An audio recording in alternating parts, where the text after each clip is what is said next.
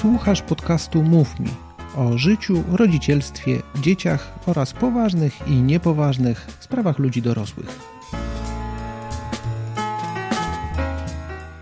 Kiedy zastanawiałam się nad tematem najnowszego podcastu, akurat oglądałam serial Wielkie Kłamstewka. Historię o tym, jak pozornie idealne życie zakrywa czasem brzydką, czasem nieprzyjemną lub wstrząsającą prawdę.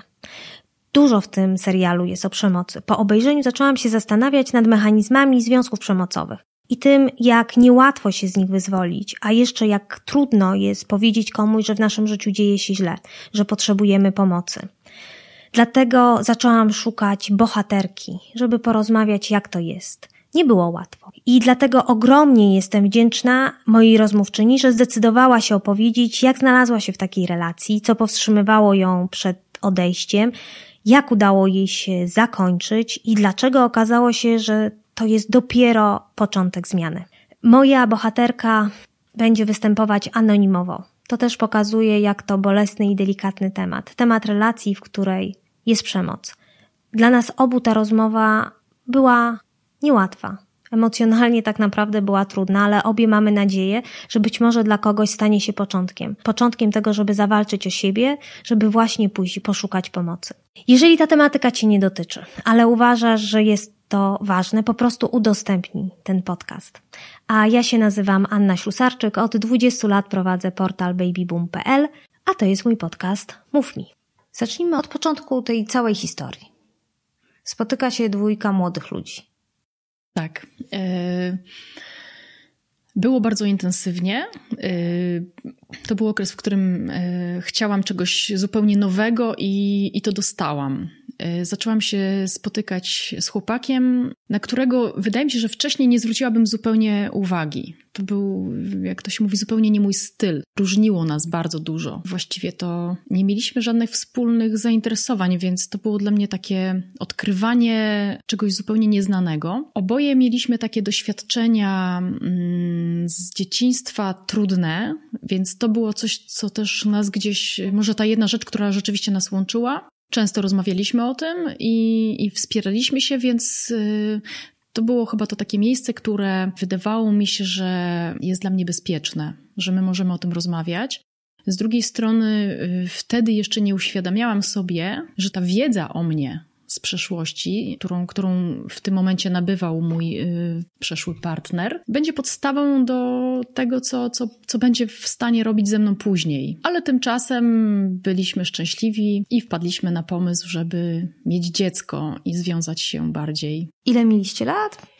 Mniej więcej? Ja miałam 22 lata, on 24. Okej, okay, czyli byliście tak naprawdę bardzo młodzi. Byliśmy bardzo młodzi, tak. Ja byłam w ogóle w trakcie studiów, więc e, to też było o tyle szalone. Ja stwierdziłam, że sobie poradzę, że przecież e, można się uczyć i wychowywać dziecko. A co on na to? On był bardzo, bardzo pozytywnie nastawiony do tego pomysłu. Bardzo entuzjastycznie, więc ja też miałam wrażenie, że, że on sobie to tak samo wyobraża jak ja. Pozytywnie to odbierałam że, że on też chce bardzo, że w takim razie to znaczy, że, że ma bardzo podobne uczucia jak ja, że może podobne plany, że też tak widzi to mm, w taką wspaniałą przyszłość, yy, chęć stworzenia kochającej rodziny. Mhm. I co dalej? Teraz z perspektywy czasu yy, widzę te rzeczy bardziej niż wtedy. Zawsze że tak widzimy. naprawdę. Dopiero jak pójdziemy do przodu, to zawsze jesteśmy w stanie z perspektywy coś zauważyć, a jak jesteśmy w środku, to nie i to jest zupełnie zupełnie naturalne. Tak, tak, więc y, jakby pytanie, co dalej? Tak naprawdę y, to było od początku naszego związku i było i dalej, mhm. tylko właśnie wtedy tego nie widziałam. Był alkohol.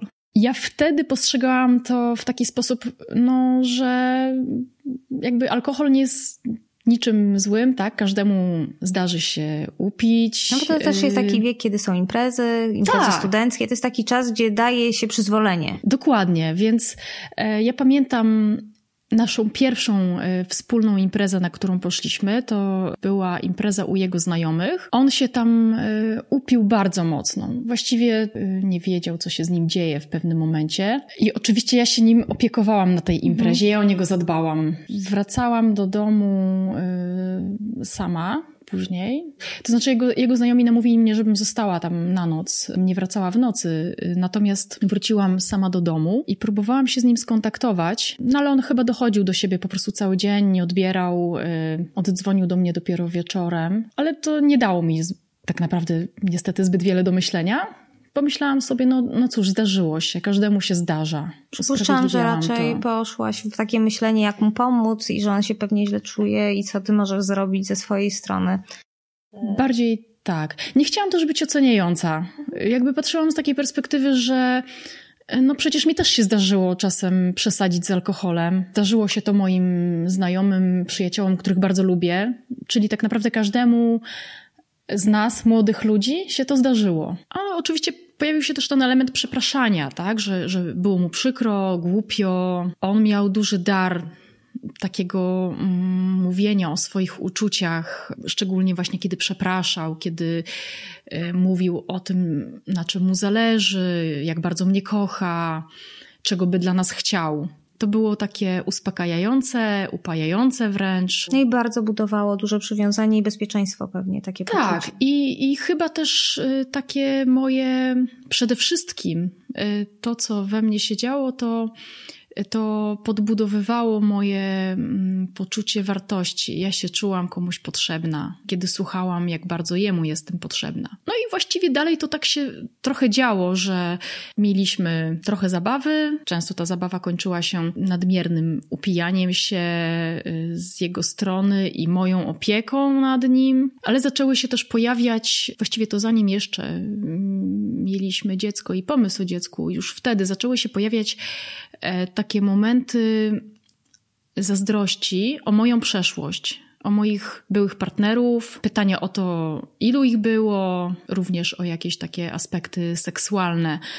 E, mam wrażenie, że on miał trochę obsesję na punkcie mhm. tego. I jak sobie z tym radziłaś? Jak do tego podchodziłaś? Czułam trochę, że nie chcę o tym mówić. Jakoś tak się składa, że y, mój wcześniejszy partner też mocno o to pytał i dosyć mocno okazywał y, zazdrość o byłych partnerów, zazdrość mhm. o rzeczy, które działy się tak naprawdę zanim jeszcze go w ogóle znałam.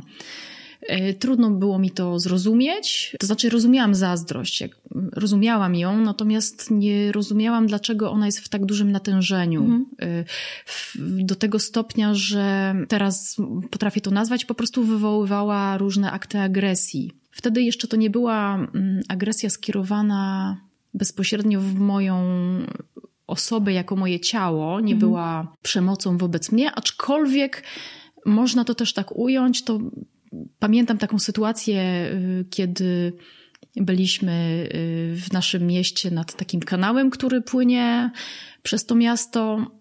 I czuła się jakaś rozmowa na ten temat. Już właściwie nawet nie pamiętam zupełnie jak. One się często na, zaczynały nagle. Ni stąd, ni zowąd ten temat się pojawiał. I mój były partner wyrwał mi y, z rąk Walkmana, którego trzymałam akurat, i wrzucił do tego kanału właśnie mówiąc coś, y, wypowiadając jakieś słowa świadczące o tym, że, że jest zazdrosny o kogoś tam z mojej przeszłości. Ja się wtedy na niego zdenerwowałam, ale y, też nie odbierałam tego, że, że to była agresja w, mhm. skierowana w moją stronę tak naprawdę. To nie było może uderzenie mnie czy szarpnięcie mnie, ale to było zniszczenie przedmiotu, który należał do mnie.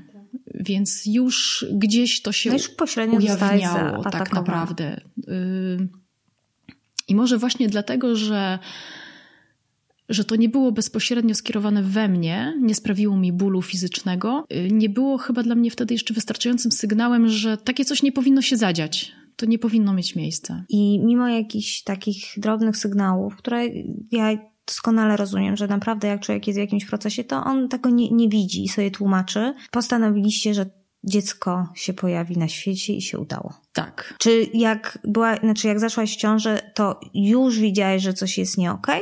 Czy nadal jeszcze to było na zasadzie takiej, że tworzymy wspaniałą rodzinę i że wszystko idzie tam do przodu tak, jak tego chcesz? Teraz też przypominam sobie e, jedną taką sytuację, w której e, doszło do takiej już bezpośredniej przemocy fizycznej.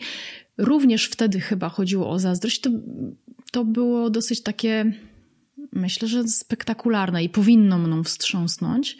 E, to też było w trakcie wyjścia do jakiegoś klubu e, na miasto. Też zupełnie nie wiem, jak to się stało, że, że gdzieś ten temat e, byłych partnerów się pojawił. To jest niesamowite, przepraszam, że ci przerwam tak? na moment, że u sprawców przemocy jest nagły błysk i nigdy nie wiesz, więc nie dziwię się, że nie wiesz skąd się wziął temat, bo temat się pojawia z nienacka i jest tylko pretekstem tak, do tego, co się dzieje tak. dalej. To jest na, czasem na tyle chyba zaskakujące, że, że może to też czasem sprawić, że zastanawiamy się, co się właściwie stało i czy ja coś zrobiłam, że to się stało. Y, właściwie to y, ten temat tak narastał, że ja miałam takie y, momenty, kiedy myślałam sobie, że może rzeczywiście coś ze mną jest nie tak, że ja miałam wcześniej tych partnerów więcej niż on partnerek, że, że to może źle o mnie świadczy. Tak, że skoro on miał, nie wiem, tylko dwie partnerki wcześniej, a ja y, tych partnerów trzy razy więcej, to, to znaczy, że, że coś ze mną jest nie tak na przykład. I gdzieś może też y, y, sobie to mm, z tyłu głowy trzymałam tą myśl, że to ja jestem winna. Natomiast wracając do tej sytuacji mhm. spod pubu, e, wtedy rzeczywiście doszło do, takiej, e, do takiego aktu przemocy bezpośredniej już. To, co on zrobił, to chlusnął mi w twarz resztką piwa, którą miał w kuflu. Było ciepło, więc my staliśmy na zewnątrz. I zaczął mnie szarpać. Ja wtedy rzeczywiście uciekłam. On y, później znalazł mnie na przystanku, natomiast zanim to się stało, spotkałam na przystanku dziewczynę i my zaczęliśmy rozmawiać i nie pamiętam o czym rozmawialiśmy, ale ona nagle y, powiedziała mi, że ona mnie widziała tam pod tą knajpą i widziała, co ten chłopak mi zrobił. I teraz tak, też tak sobie myślę o tym, że tam byli ludzie i nikt właściwie na to nie zareagował. Y, było ciepło, więc nie byliśmy jedynymi osobami, które pod tą knajpą stały. E, nikt nie zareagował e, na to, żeby go powstrzymać, ale też nikt później nie zareagował żeby ciebie wesprzeć. na to, żeby podejść do mnie i mi pomóc. Kiedy ja e, odbiegłam, tak, myślę, że, że można było mnie spokojnie dogonić i, i po prostu mi pomóc. Nikt tego nie zrobił. Jak jest dużo osób, to często mam poczucie, że to ta osoba obok nas powinna wziąć odpowiedzialność i zareagować że rzadko są osoby, które same z siebie co, co, coś robią i, i z, tą, z takim odrzuceniem, znaczy takie odrzucenie mam wrażenie, że się często spotyka, bo y, dużo osób nie chce wziąć odpowiedzialności, uważa, że nie będzie się wtrącać, że to nie są ich sprawy, y, i, ale jest to bardzo przykre. To, to rzeczywiście tak. jest bardzo przykre. Tak, oczywiście ja wtedy nie myślałam o tym zupełnie, mhm. że, że tak naprawdę to się powinno mm, odbyć w taki sposób. Co dziwne, pamiętam, że on znalazł mnie wtedy na przystanku. Czekałam e, na tramwaj. My wtedy mieszkaliśmy przez e, jakiś tydzień w mieszkaniu mojej siostry, która wyjechała i poprosiła mnie, żebym e, zaopiekowała się jej mieszkaniem. Więc, co chyba najdziwniejsze dla mnie teraz w tej sytuacji, my wróciliśmy razem do domu. Do domu mojej siostry jak gdyby nigdy nic. Y, bo on oczywiście przyszedł, przeprosił, zaczęliśmy o tym rozmawiać. On oczywiście zaczął usprawiedliwiać, że to wynika tylko i wyłącznie, jego zachowanie wynika tylko i wyłącznie z tego, że nie tak targają takie kocha. silne uczucia. Mhm. Tak, że to jest tak naprawdę z miłości, że ta miłość jest tak silna, że aż krzywdzi, tak? Ja bardzo wtedy chciałam w to wierzyć. Myślę, że też. Znaczy ja myślę, pewnie... że nawet, może nawet nie chciałaś, tylko to w to wierzyłaś, bo, bo takie osoby potrafią być nieprawdopodobnie przekonywujące. Y, I jak się słyszy, że ktoś cię bardzo kocha i że miotają nim emocje różne, no to nagle przejmujesz ty odpowiedzialność za tą osobę. Tak, y, to, y, to tak jest rzeczywiście, że kiedy słuchamy takiej historii, to myślimy sobie, matko, jak ona może być jeszcze z taką osobą? Natomiast kiedy się jest w tym, to, to wszystko wygląda i brzmi zupełnie inaczej. To są. E, mamy takie poczucie, że jesteśmy trochę takimi powiernikami tej osoby, która nas krzywdzi, i że my wiemy dużo więcej, że widzimy więcej niż te osoby z zewnątrz, i my lepiej to rozumiemy, i że tak naprawdę te osoby, które oceniają to negatywnie, to nie do końca wiedzą, jaka ta sytuacja jest. Co z jednej strony jest prawdą, natomiast z drugiej strony y, nam jest też gdzieś tam tłumaczymy sobie, bo po pierwsze mam wrażenie, że w momencie, kiedy jesteś ofiarą przemocy, to trudno ci jest uwierzyć w to, że jesteś ofiarą przemocy. Że, Tak. że bronimy się przed y, czymś takim. Z drugiej strony, jak znamy historię, background, tak jak mówisz, że mieliście trudne dzieciństwo i tak dalej, to znajdujemy w sobie mnóstwo empatii, żeby wytłumaczyć te zachowania. Dokładnie tak. Myślę, że, że też y, jakby w moim przypadku brak takiej, ja, takiego jasnego określenia, takiej wiedzy, czym rzeczywiście jest przemoc, y, bez tych wszystkich stereotypów, które mamy w głowach, pewnie pomogłaby mi to bardziej zrozumieć. Natomiast wtedy rzeczywiście y, tego podłoża zupełnie nie miałam. Mm, Postrzegałam przemoc jako taką tak zwaną patologię. Alkoholizm kojarzył mi się bardziej z ludźmi zniszczonymi, takimi, których zdarza nam się widzieć na ulicach. E, No ale oczywiście przecież mój partner, który dbał o siebie, chodził na siłownię, był jeszcze młody, niezniszczony życiem, nie wyglądał jak y, stereotypowy alkoholik, nie wyglądał też jak ktoś, kto stosuje przemoc. Tym bardziej, że ta przemoc wciąż nie była taka oczywista. Myślę, że, że dużo też było takich sytuacji, których pewnie już dzisiaj nie pamiętam, nie jestem w stanie e, ich przeanalizować, gdzie ta przemoc pojawiała się po prostu w słowach, które mówił, w różnych ocenach, y, w porównywaniu mnie, w mówieniu mi, co robię źle, jaka powinnam być. Dla twojego dobra oczywiście. Tak, tak. I y, dla dobra naszego związku. Bo tutaj też pojawia się mm, jeden ciekawy aspekt, który uświadomiłam sobie później. Mm, On nigdy nie mówił, że robi coś dla mojego dobra czy, czy dla swojego dobra. On zawsze mówił o nas. Kiedy miał o coś do mnie pretensje, to mówił: Dlaczego nam to robisz? Dlaczego W ogóle odpowiedzialność totalna za to, że mógłby być idealny związek, tylko ty robisz coś i ten związek nie jest taki, ale jak się postarasz. Tak, i to były bardzo kluczowe słowa, ponieważ one, mm, kiedy były wypowiadane w sytuacjach, gdy na przykład robiłam coś po prostu dla siebie, to nie było coś, co, co było krzywdzącego, to było coś, co po prostu chciałam zrobić dla siebie, jak, jakiś czas dla siebie. To y, było obracane właśnie w, jak, w jakiś taki aspekt, tak jakby chciał powiedzieć mi, że że ja nas krzywdzę tym, że y, chociażby faktem, że skupiam się w danym momencie tylko na sobie, a nie na nas. Wywoływało to poczucie winy. Oczywiście. Czy wycofywałaś się w takim razie z różnych rzeczy, które ci sprawiały radość?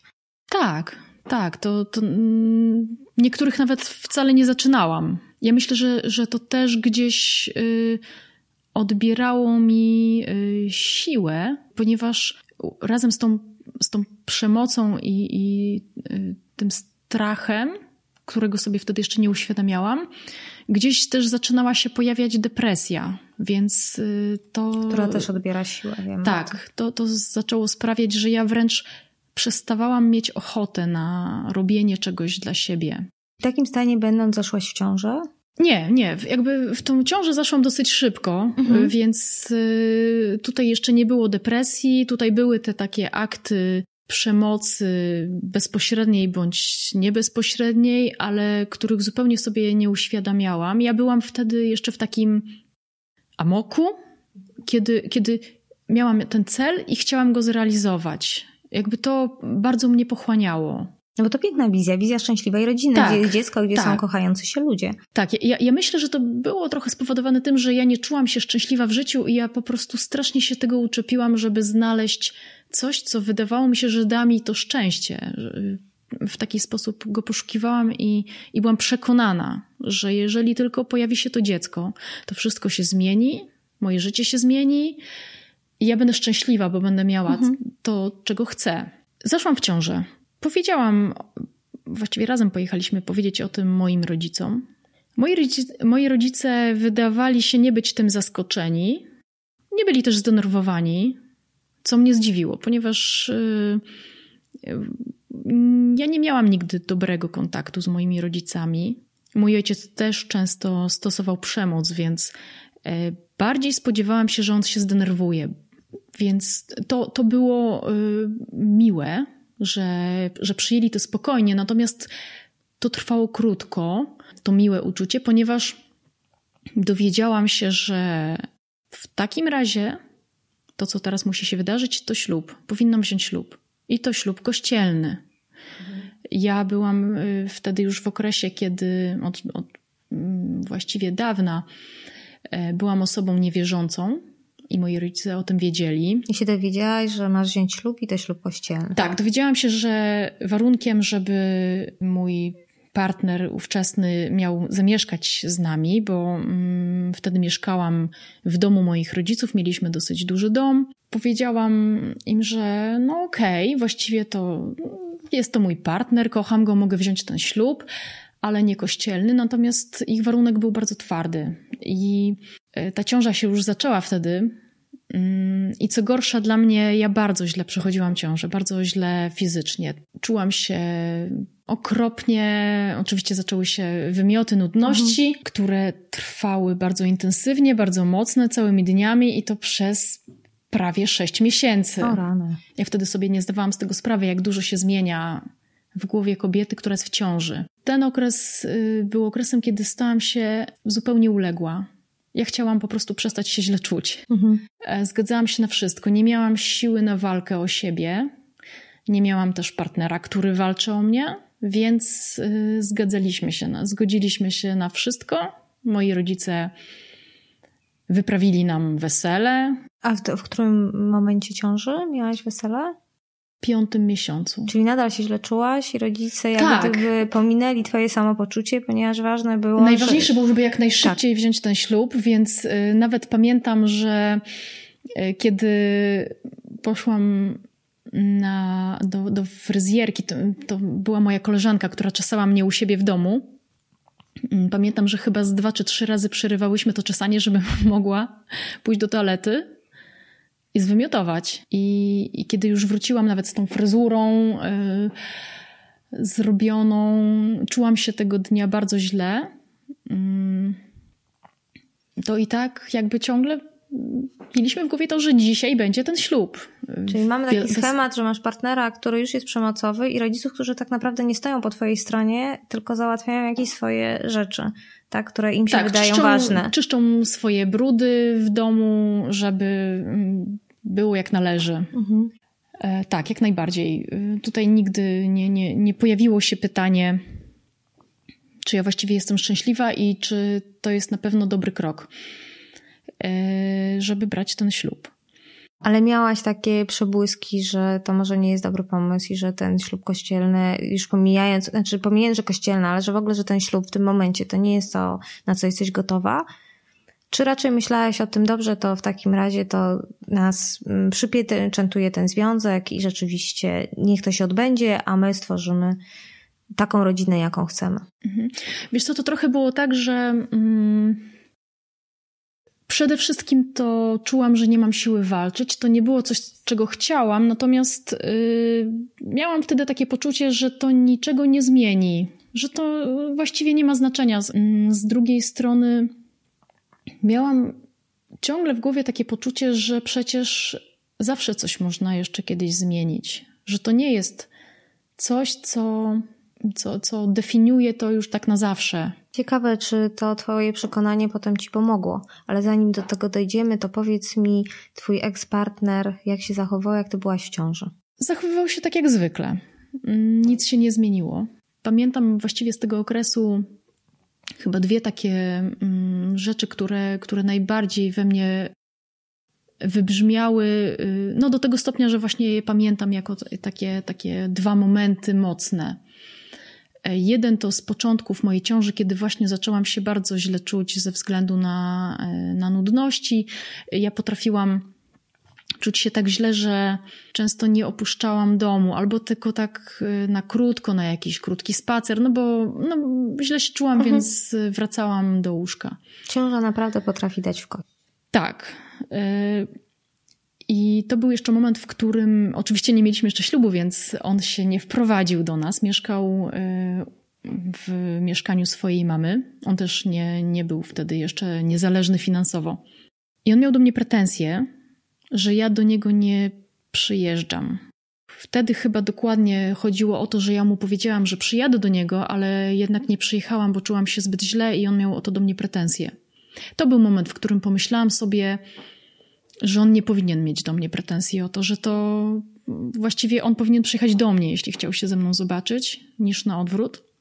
Był też drugi moment, nie wiem, czy nie było to już po ślubie, kiedy czułam się trochę lepiej i y, pojechaliśmy mm, wspólnie jeszcze z grupą znajomych do naszego kolegi, który miał przysięgę w wojsku. Pojechaliśmy na tą przysięgę pociągiem. E, chłopaki oczywiście kupili sobie do pociągu piwo. Mm, ja wtedy byłam w ciąży, więc y, nie piłam mm, z nimi. Natomiast reszta towarzystwa spożywała alkohol. Ta podróż trwała może z dwie godziny. Mój partner oczywiście zdążył już pod koniec podróży y, dosyć mocno się wstawić. Ja się bardzo bałam tego, co będzie dalej. Wiedziałam, że oni nie skończą na, y, na piciu w pociągu. Co będzie dalej tego dnia? Tak, tak? co będzie mhm. dalej tego dnia. Y, byłam już w zaawansowanej ciąży i mm, chciałam, żeby nie pił więcej, żeby już przystopował na tym. I pomyślałam sobie, że jedyną szansą na to, żeby to się wydarzyło, to odciąć go od pieniędzy, żeby nie miał pieniędzy na to, żeby kupić sobie kolejny alkohol. Więc trochę podstępem, kiedy już wysiadaliśmy, wyciągnęłam mu portfel i schowałam do siebie. Ja też trochę yy, bałam się tego i nie pamiętam, czy to nie było tak, że on w tym portfelu też miał nasze bilety powrotne? Po prostu bałam się tego, czy, czy my mhm. jakoś. Dacie radę wrócić do damy domu. radę wrócić do domu. Z drugiej strony byli tam nasi znajomi, więc y, mogłam też myśleć, że przecież nie zostawią mnie w takiej sytuacji gdzieś w innym mieście, ale nie miałam takiego poczucia, że mogę na nich liczyć w jakimś stopniu. Miałam, miałam wrażenie w takich sytuacjach, że jestem taka przezroczysta, że ta sytuacja, w której y, się znajdujemy, jest niedostrzegalna dla ludzi. Ludzie mhm. ją po prostu y, traktowali jako coś normalnego. Mhm. Nie widzi, nawet mm, wyrażane głośno. Mhm. Więc ja miałam takie poczucie, że ludzie nie widzą mojej sytuacji. Mhm. Sama o siebie zadbać. Tak. Że musisz sama tak, o siebie tak, zadbać. Tak. tak. E, I o dziecko, no bo to już. Tak. I e, kiedy on się zorientował, że nie ma tego portfela, e, ja teraz nie pamiętam, czy on wiedział, że ja mu ten portfel wyciągnęłam, a nie, że on go zgubił na przykład. Może ja mu powiedziałam, może nie chciałam myśleć, żeby, że zgubił ten portfel, żeby się nie martwił i chyba się mu przyznałam, że ja ten portfel mam i powiedziałam mu, że tego portfela mu nie oddam. I on mnie wtedy ugryzł. Hmm ugryzł mnie w, wbrew. To było dziwne, tak jakby tak jakby chciał zastosować przemoc, ale nie chciał, żeby to ktoś to widział. Chyba mhm. tak, bo to wyglądało tak, jakby mnie przytulił. Więc mam wrażenie, że nawet nikt się nie zorientował, co się dzieje. Ja odeszłam, uciekłam mu wtedy. Y, on z tymi znajomymi y, poszedł na tą przysięgę, ja tam nie poszłam. Pamiętam, że poza Miałaś wielkim... pomysłu, że wracasz do domu i niech on sobie radzi? No właśnie y, to jest y, wciąż to, że ja dalej dbałam o niego. Ja pomyślałam sobie, że nie mogę go tam zostawić, zostawić bez się... pieniędzy i bez niczego. Zupełnie nie myślałam o tym, że przecież y, może pożyczyć te pieniądze od tych znajomych. Wydawało mi się, że że to będzie mm, wstyd. Właściwie to, to chyba bałam się w tym momencie tego, że, to, że ja zostanę oceniona źle, że zostanę oceniona jako ktoś, kto źle reaguje, że nic się takiego nie stało, a ja zareagowałam aż tak bardzo, że wróciłam sobie. E, I też bałam się, że będę oceniona źle jako osoba, która zostawiła swojego partnera w stanie w taki sposób. Tak? Tak. W stanie upojenia, bez środków e, finansowych. Tak, więc y, w tym momencie rzeczywiście y, czułam, że nie mogę wrócić, bo bałam się tej oceny. Zupełnie niezasadnie tak naprawdę, ale wtedy postrzegałam to, że, że byłabym nie fair, gdybym go tam zostawiła. Mhm. A z drugiej strony, y, no oczywiście nie chciałam spędzać z nim czasu, ale tutaj też chyba mm, tak naprawdę przeważał wstyd. Mhm. Było mi wstyd przed tymi znajomymi, że to się dzieje. Yy, I wstyd to było chyba to, co czułam bardziej niż, niż złość czy ból. Mhm. Często ofiary przemocy czują bardzo duży wstyd. I taki wstyd, że ludzie się dowiedzą, yy, i taki wstyd, że ja na to pozwalam, tak, że ten wstyd jest wszechogarniający, bo staje się taką pułapką i tak. bardzo trudno z niego wyjść. Tak. Czy się tak. pojawił i przepraszał? Mój partner. partner. Nie pamiętam, na pewno wytrzeźwiał, więc jakby byłam trochę wdzięczna tym ludziom, że oni nie kupili mu więcej alkoholu, bo oni spędzili tam cały dzień y, na tej przysiędze. Nie wiem dokładnie, co robili. Y, natomiast y, spotkaliśmy się później dopiero już z powrotem na dworcu. Ja nawet nie pamiętam, co tego dnia robiłam cały dzień. Gdzieś tam chodziłam, gdzieś poszłam pewnie coś zjeść, pozwiedzać, myślę, że szoku. Z tej okazji tak, ale myślę, że przede wszystkim e, byłam w szoku i byłam zrozpaczona. E, spotkaliśmy się już na dworcu. Tak, wydaje mi się, że, że on mnie przeprosił. E, ja zupełnie nie pamiętam drogi powrotnej. Myślę, że mogła przebiec po prostu zupełnie zwyczajnie. Mhm. Udawaliśmy wszyscy tak naprawdę że, że wszystko już jest w porządku. to też jest niesamowite, że e, nikt z tych znajomych nie spytał, co się z tobą dzieje, dlaczego cię nie ma, że zostałaś sama tak naprawdę. Bez względu na to, że on mógł cię przytulić, czy cokolwiek, oni mogli tak to widzieć, tak? Tak. To, że nikt nie spytał, posłuchaj, dlaczego nie idzie z nami, czy... To znaczy, yy, jak, yy, w tym momencie, kiedy, kiedy on to zrobił, kiedy mnie ugryzł, e, to ja się popłakałam, więc zresztą wcześniej się kłóciliśmy, bo on e, no, żądał zwrotu tych mhm. pieniędzy. Mhm. Oni wiedzieli, mhm. E, co się wydarzyło. Tym bardziej. Tak. Natomiast nie jestem pewna, czy, czy widzieli sam ten akt agresji takiej już bezpośredniej. No tak, ale przemocy. bez względu na to, jak widzą, widzimy kobieta w ciąży i partner, który jest w stosunku do niej agresywny, nawet się kłócąc, tak? Tak, tak. Nikt nie powiedział mu na pewno... Stary wyluzuj, tak? Tak, tak, na dokładnie. Przykład. Że przesadzasz, czy, czy nie możesz tak robić, tak? Y, może gdzieś tam się pojawiały jakieś delikatne y, z ich strony y, upomnienia, ale właściwie to tego nie pamiętam, więc wydaje mi się, że, że jeśli nawet ktoś coś powiedział, to to było takie bardzo łagodne. Y, bardziej pamiętam to y, jako taką sytuację, w której oni trochę zaczynają zajmować się swoimi sprawami, w sensie odchodzą na bok, y, trochę nie wiedzą, co zrobić, jak zareagować i dają nam tą przestrzeń na naszą kłótnię. Tak, że to nasze sprawy, my mamy sobie tam mhm. dojść do ładu i, i załatwić swoje rzeczy. Y, to też byli znajomi y, z jego strony, więc y, zastanawiam się też, na ile byli przyzwyczajeni, że on się po prostu upija i tak się zachowuje. Bez względu na to, to ja Jasne, bym ich nie tłumaczyła, wciąż, tak? Oczywiście. Po prostu. Oczywiście. Zwłaszcza jak widzimy dziewczynę, która jest w ciąży i w ciąży zaawansowanej i że w tym momencie nigdy nie wiadomo, co się może zadziać dalej. Tak.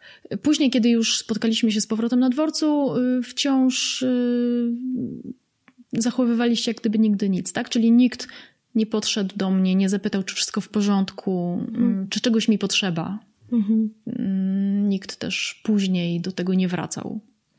Teraz przeskoczę. Tak. W którym momencie sobie zdałaś sprawę, że coś jest nie tak? Mm. I że to nie z tobą coś jest nie tak, tylko w tej relacji. Ja myślę, że zaczęłam sobie uświadamiać y, swój stan, chyba kiedy byłam y, już w takiej depresji, którą mierzyłam, mierzyłam tym, że ja nie widzę jasno mojej przyszłości. Ja mhm. się zaczęłam bać tego, co przyniesie przyszłość, i kiedy sobie wyobrażałam przyszłość, to nie widziałam niczego dobrego. A dziecko już było na świecie wtedy, Dziecko tak? było już na świecie, mhm. tak. To było jakieś, myślę, że dwa lata po urodzeniu się dziecka. Mhm. Te pierwsze dwa lata y, były takie mm, jakby przepraszam. Nie, wszystko dobrze. Pierwsze dwa lata upłynęły na takim dużym zaangażowaniu w niemowlę, w mhm. zajmowaniu się dzieckiem i ukończenie studiów, więc ja byłam tym pochłonięta. Mhm. Y, ja już wtedy wiedziałam, że y, moje wyobrażenia o tym, jak to będzie przy dziecku, były zupełnie inne niż y, wyobrażenia mojego byłego partnera. Ja byłam bardzo zaangażowana, byłam, byłam szczęśliwa, mhm. że jest dziecko. Byłam tym totalnie pochłonięta.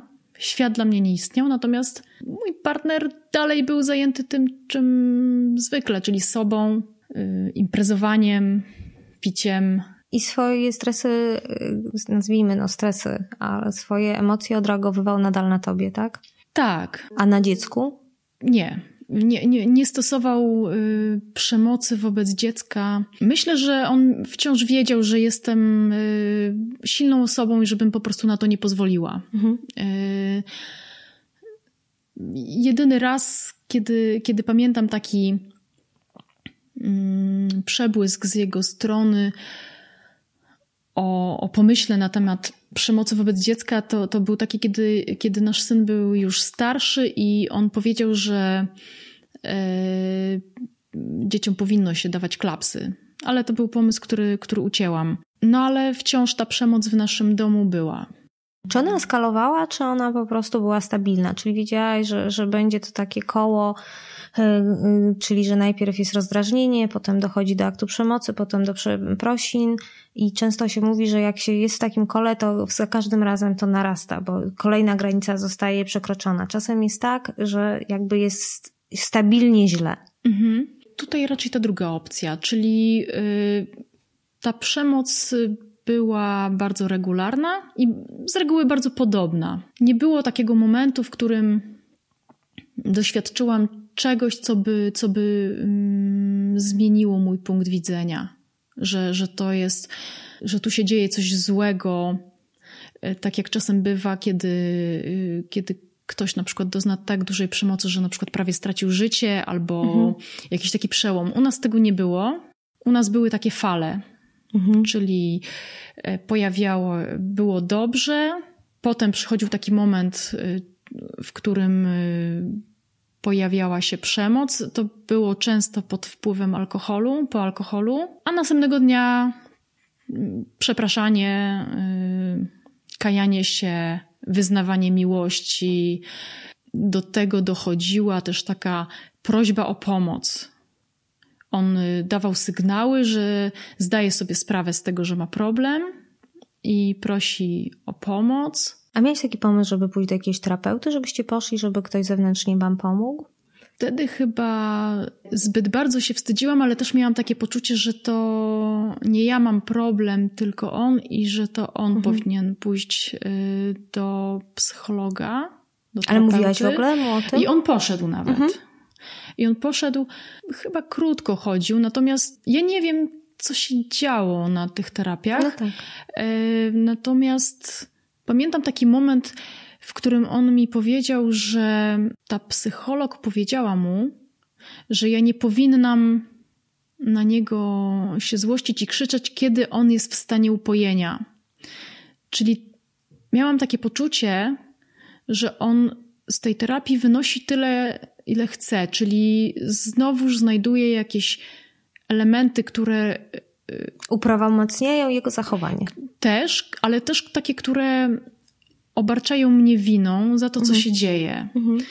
Bo nawet jeśli y, nie powinnam była denerwować się czy, czy krzyczeć na niego, kiedy on jest pijany, no bo jasne, wtedy jest to zupełnie bezzasadne i znaczy, może, może nie tyle, nie bezzasadne, co nie ma bezcelowe, sensu, tak. Mhm. nic, niczego nie zmieni to wciąż yy, nie było tam elementu, który, który by wskazywał, że trzeba też zrozumieć mnie, tak? Że moja złość czy frustracja. I że może by trzeba poradzić sobie ze swoim problemem z alkoholem, a nie tak, tym, była... że ty masz zadbać o jego samopoczucie. Dokładnie, że mam pilnować siebie, a jeszcze oprócz tego próbować pomagać mu. Być może lepsza byłaby w tym momencie terapia wspólna, bo pewnie byłam y, po prostu osobą współuzależnioną. Nawet na pewno myślę. To był taki czas, w którym, w którym jeszcze sobie tego nie uświadomiałam, jak to działa. No byłaś ja, bardzo młoda, y, tak? Zaczęłam interesować się mocno mm, takimi aspektami psychologicznymi człowieka, ale bardziej w aspekcie wychowywania dzieci, mhm. więc y, fakt, że, że byłam taka zafiksowana na punkcie y, mojego syna, y, sprawiał, że oczywiście sięgałam dużo po różne materiały w książkach, w internecie. Wtedy ten internet też nie był taki jak teraz. Nie było tak łatwo mhm. o różne materiały. Natomiast to też mnie skłoniło do tego, że zac zaczęłam y, natrafiać dzięki temu na różne materiały dotyczące mnie. Mhm. I zaczęłam sobie coraz więcej uświadamiać. Czyli ciebie i twojej sytuacji, tak? Tak. Mhm. Zaczęłam również czytać o tym. Ja wtedy zupełnie nie czułam się jako ktoś, kto powinien zgłosić się do, y, do terapeuty, zgłosić się o pomoc. Y, bo y, cały czas mówiłam sobie, że ja jestem sobie w stanie sama poradzić. Mhm. I być może dlatego trwało to tak długo. Być może gdybym zgłosiła się do terapeuty zaraz po tym, jak uświadomiłam sobie, że mam problem i że tak naprawdę wcale sobie nie radzę, bo ciągle te koło się toczy. Mhm. Mm, może wtedy udałoby mi się szybciej y, wyjść z tego.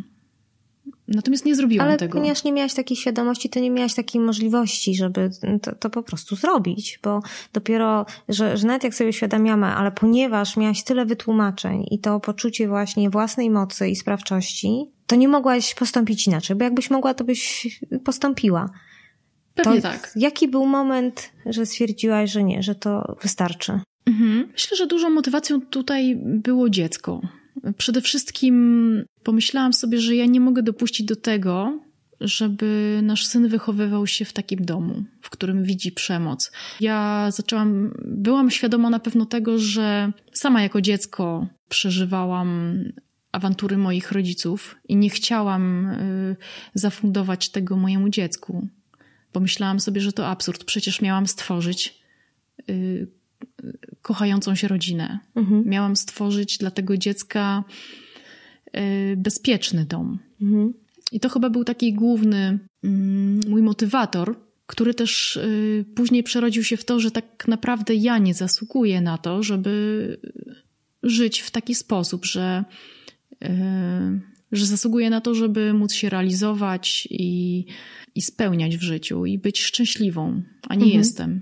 Do tego doszło, doszło to, o czym mówiłam wcześniej, że y, zdiagnozowałam siebie sama trochę y, u siebie y, depresję, robiąc sobie jakiś test w internecie mhm.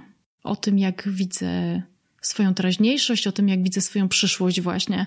Uświadomiłam sobie, że ja tą przyszłość widzę koszmarnie. Tam nie było mhm. nic dobrego.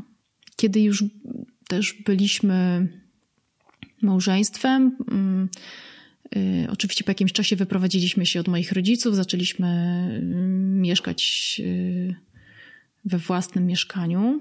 To było moje mieszkanie mhm. formalnie, więc zaczęliśmy żyć na, na własną rękę i nam ciągle brakowało pieniędzy. Mhm. Z czasem moja kariera zawodowa zaczęła się rozwijać. Ja też y, mimo wszystko wciąż wspierałam partnera w tym, że i on y, miał odwagę gdzieś tam awansować. Pamiętam y, taki moment, w którym on był bardzo niepewny, czy powinien starać się o kierownicze stanowisko w swojej firmie, bo ma taką szansę. I to ja byłam tą osobą, która mówiła mu: zrób to, nie masz nic do stracenia. Najwyżej nie zostaniesz kierownikiem. To nic złego ci się nie przytrafi. Więc rozwijaliśmy się zawodowo. E, zaczęło nam się, e, powinno było zacząć nam się powodzić lepiej finansowo, bo zarabialiśmy coraz więcej, ale my ciągle pod koniec miesiąca mieliśmy zero na koncie. Potem pojawiła się też taka sytuacja, w której yy, okazało się, że mamy też długi. Któregoś razu wyjęłam ze skrzynki list z banku i z tego listu dowiedziałam się, że mamy kartę kredytową, która jest zadłużona. I to był też ten moment, w którym pomyślałam sobie, że, że, że tutaj jest nie tylko problem przemocy i braku odpowiedniej komunikacji, ale też y, takie poczucie zagrożenia, że on nie dba o naszą rodzinę, mhm. tylko myśli o sobie. To nie jest tak, że tych pieniędzy brakowało, bo wszystko szło na alkohol. To nie było takie mhm. stadium. Y, natomiast myślę, że on był uzależniony również od innych rzeczy, na przykład od zakupów. Mhm. Bo to na to mm, ciągle gdzieś wydawał nasze pieniądze na jakieś swoje zachcianki, które no, jemu były potrzebne, niekoniecznie nam. To były, to były zakupy, które, których dokonywał on sam. E, równocześnie e, miał takie momenty, w których e, bardzo zwracał uwagę na to, jak ja wydaję pieniądze. Upominał mnie, czy przypadkiem nie pozwalam sobie za dużo.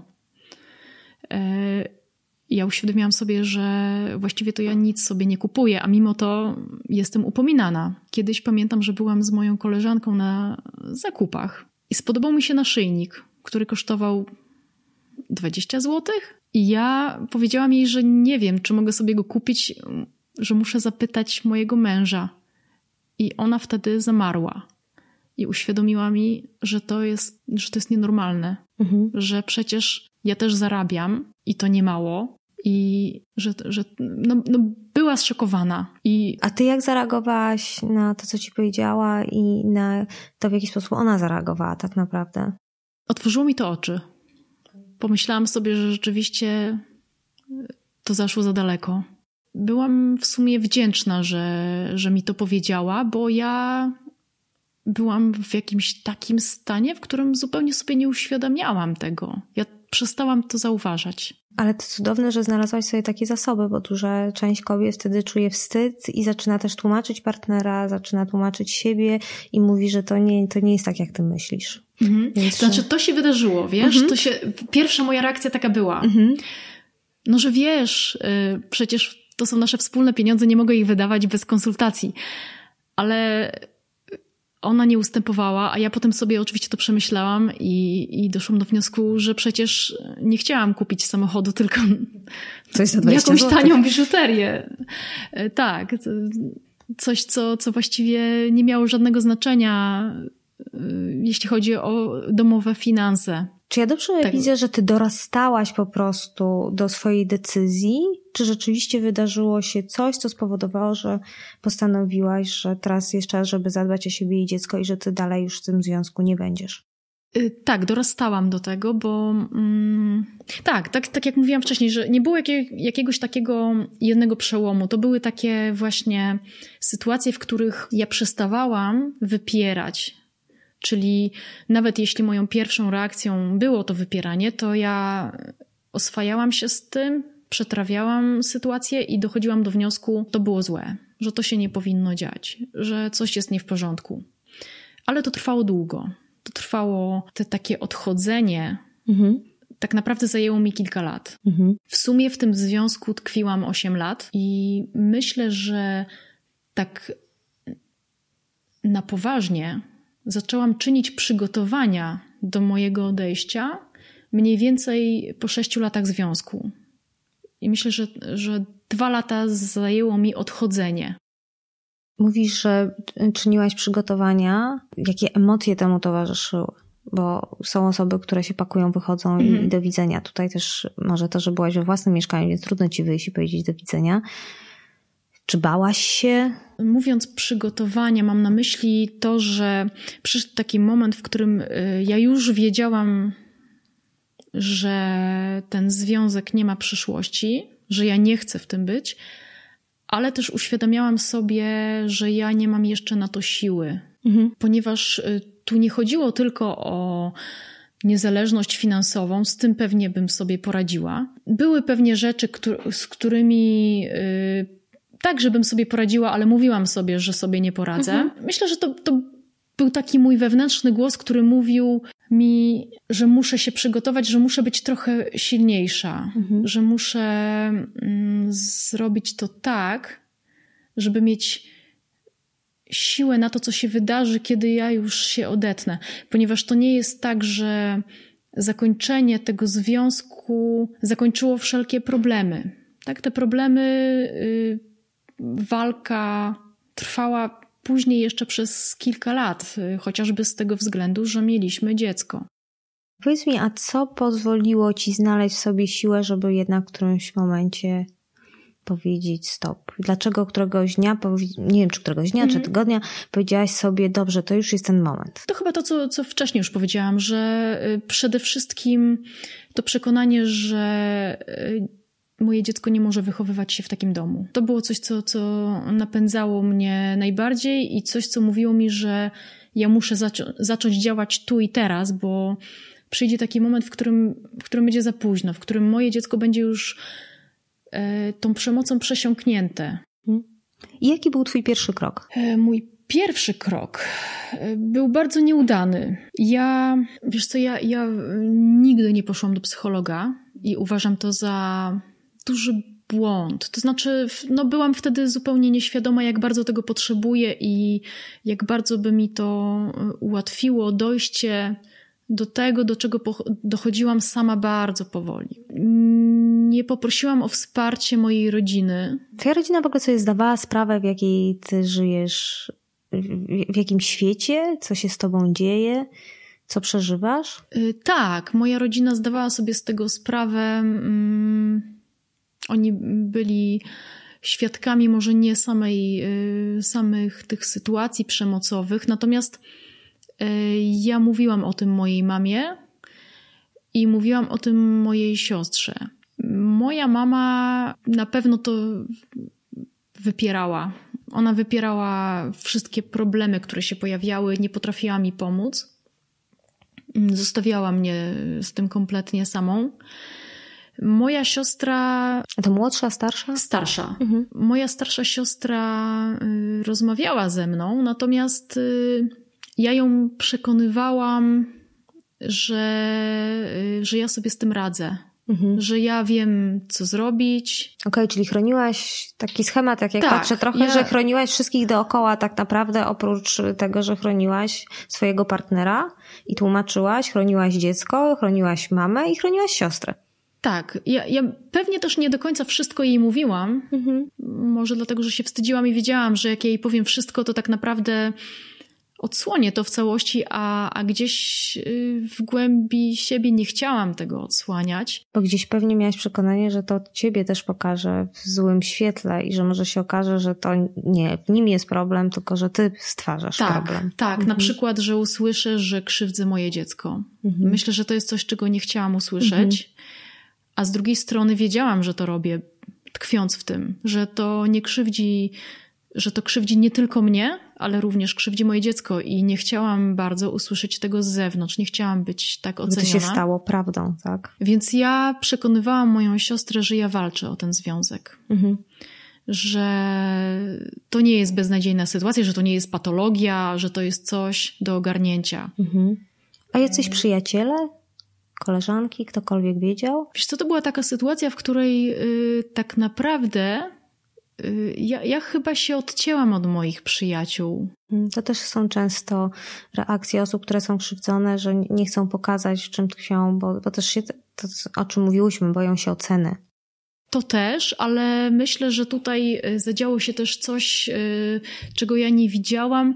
Y, to fakt, że mój partner on mnie trochę od nich odcinał, robiąc okay. mi wyrzuty, y, kiedy chciałam gdzieś. No tak, bo on miał dla ciebie i tak, ciebie kiedy, dla kiedy, siebie kiedy... i nie musiał się dzielić. Mhm. Dokładnie. On y, nie był zadowolony, nie, przyzwa... nie dawał mi przyzwolenia takiego na to, że ja mogę gdzieś wyjść, że ja y, mogę robić jakieś swoje rzeczy. To się działo praktycznie w wielu, na wielu sferach, y, a również czy, zawodowych. A czy myślisz, że to jest trochę też tak, że, y, że to, że mieliście dziecko, to dla niego było pretekstem, że on cię uwiąże tu i teraz, bo masz dziecko, masz obowiązki, powinnaś być matką, a nie, że tam będziesz gdzieś wychodzić, że w związku z tym zbudował sobie taką sytuację, że miał kontrolę Oczywiście, tak, mhm. tak. Tutaj y, kwestia tego, że on się nie opiekował chętnie dzieckiem, albo opiekował się nim źle. Wiedział, że. Yy, nie wiem, na ile on robił to z premedytacją, ale były takie sytuacje, w których, yy, kiedy zajmował się dzieckiem, to potrafił na przykład też pić. Mhm. Pamiętam taką sytuację, ja też pracowałam w weekendy niekiedy, więc byłam w pracy. On miał zajmować się wtedy dzieckiem, pojechał samochodem do swojej mamy i pił alkohol ze swoim kolegą na takim podwórzu. Tam przed domem było takie podwórze. I nasze dziecko wtedy chyba dwuletnie może siedziało w samochodzie przez kilka godzin. Dowiedziałam się o tym dlatego, że jego matka zadzwoniła do mnie i powiedziała, żebym przyjechała po swojego zapijaczonego męża. Tutaj też pojawia się motyw jego mamy w tym momencie. Jego mama nie była wspierająca w tym. O dziwo, w tej sytuacji, o dziwo to była osoba, do której raz rzeczywiście zgłosiłam się po pomoc. Pojechałam do niej i powiedziałam jej, że, że on ma problem z alkoholem mhm. i że trzeba zacząć coś robić, mhm. Mm, żeby, żeby go z tego wyciągnąć. Pojechałam do niej chyba dlatego, że e, kiedy u niej bywaliśmy, to ona kupowała mu piwo, bo wiedziała, że on lubi piwo. Mhm. I powiedziałam jej o tym, że jeśli, że kiedy u niej jesteśmy i ona mu kupuje to jedno piwo, albo tylko dwa, to to jest tak, że kiedy wracamy, to on y, po drodze dokupuje sobie jeszcze sześć. Mhm. I to jedno piwo rozkręca go do tego, żeby wypić tego piwa więcej. Oczywiście może byłoby tak, że i tak by tak spędził swój wieczór, nawet gdyby tego piwa nie dostał. Natomiast uważałam wtedy, że mm, jakby takie wspieranie go w tym, zachęcanie jest niepotrzebne. Jest wręcz szkodliwe. I co mama na to? Ona wtedy to przyjęła. I, i wydawało mi się, że nawet y, chyba się zgodziła na to, ale w praktyce to się nie wydarzyło. Czyli na kolejnej wizycie, tam nie mówię, że mm, zaraz na następnej, ale na którejś tam z kolei, to piwo znowuż się pojawiło. E, więc y, jakby zrezygnowałam mhm. z dalszej próby mm, ratowania się w tym kierunku. Był nawet taki moment, kiedy ja w ogóle zerwałam relacje z jego mamą. Mhm. To, to były też bardzo trudne relacje i one się urwały Chyba do tego stopnia, że, że w pewnym momencie, jak jeszcze byliśmy małżeństwem, przestałam tam jeździć, widywać się z nią i to trwało kilka lat, kiedy ja w ogóle z nią nie rozmawiałam. A tak mi przyszło do głowy, bo mówisz o tym, że mm, tak naprawdę twoje życie wyglądało tak, że twój partner ma w sumie pełną kontrolę nad twoim życiem i manipuluje i robisz różne rzeczy tak, jak on tego chce. Nie masz wsparcia w rodzinie, albo z tego powodu, że nie potrafią ci dać, albo nie wiedzą jak, albo mają poczucie, że jednak ta sytuacja wygląda trochę inaczej, zwłaszcza jeżeli mówisz, że ty sobie radzisz. Nie masz grona przyjaciół, y, z którym możesz się zwierzyć i postanawiasz, że odchodzisz. Tak, to znaczy miałam, y, a propos przyjaciół, miałam, miałam przyjaciółkę, z którą byłam bardzo blisko. Mhm. To była chyba taka jedyna osoba rzeczywiście z którą mój partner nie miał problemu, że się mhm. spotykamy. Ona też miała małe dziecko, e, które wychowywała samotnie, więc my siłą rzeczy po prostu spotykałyśmy się, szczególnie w tym okresie, w którym zajmowałyśmy się dziećmi, nie mhm. pracowałyśmy zawodowo. I to była y, moja powierniczka. Mhm. To była osoba, która wszystko to chłonęła, słuchała, ale mm, nigdy też nie próbowała chyba w jakiś sposób naciskać mnie, żebym ja zakończyła to. Z drugiej strony, wydaje mi się, że ona często powtarzała, że ja nie jestem osobą, która wytrzyma w czymś takim. Możliwe, że, możliwe, że jest to coś, co, co dało mi taką siłę mhm. i pokazywało mi trochę mm, jak takie odbicie lustrzane mnie, ona mhm. świetnie opisywała moją osobowość. Mówiła, że przecież ja jestem silna mhm. i ktoś taki jak on nie może mnie złamać. Mhm. A to bardzo ładnie, bo to ona ci nie mówiła, on jest zły i zrób coś z tym, tylko mówiła, ty masz sobie siłę. To jest dużo mocniejsze chyba, że nagle uświadamiasz sobie, że to w tobie jest moc zmiany, a nie, że to ktoś może jakoś na ciebie wpłynąć i że myślę, że łatwiej się wtedy myśli. Tak, tak. To było takie właśnie bardzo podświadome. Mhm. Ona mnie wspierała bardziej tym, że była po prostu. Mhm. Ale też właśnie, że, że mówiła mi, że ja sobie dam radę i że ona widzi, że, że ja się z tego wyrwę, że ja to kiedyś zakończę. W pewnym sensie jest osobą, która chyba trochę próbowała nawet pomóc mi. Mhm. I to jest ta nieudana próba. Y, nie mówiłam wcześniej, ja próbowałam odchodzić od mojego partnera dwa razy. Mhm. Za pierwszym razem nazywam to nieudaną próbą, bo on mnie przekonał, żebym wróciła. I ja mhm. wróciłam. Wydaje mi się, że. Ale przekonał cię, w, podając jaki argument? E, to trwało. Mhm. To, nie, to nie było e, takie jednorazowe, ale myślę, że na to też, że wróciłam, złożyło się tak naprawdę kilka kwestii. E, może zacznę od tego, jak odeszłam. Odeszłam nagle. Mhm. Po prostu postanowiłam, że odchodzę. Właśnie mhm. tak bez tego przygotowania, o którym mówiłam wcześniej. Mhm. Ja byłam przygotowana w swojej głowie, że ja muszę to zrobić i po mhm. prostu uznałam, że to jest ten moment. To się wydarzyło po takim spotkaniu, które w swoim domu zorganizowała właśnie ta moja przyjaciółka. I ona zaprosiła na to spotkanie swojego kolegę z pracy. Mhm. Potem powiedziała mi, że zaprosiła go właśnie ze względu na mnie, że uznała, że on może być dla mnie interesujący. Mhm. Jako mężczyzna, jako ktoś, kto. No myślę, że jako mężczyzna mhm. po prostu. I się nie pomyliła, bo zaczęło nam się tam dobrze rozmawiać. On y, okazywał mi, że jest zainteresowany również. I jeszcze u niej w domu doszło do kilku takich spotkań, mhm. gdzie zapraszała mnie i jakimś trafem mhm. pojawiał się też on.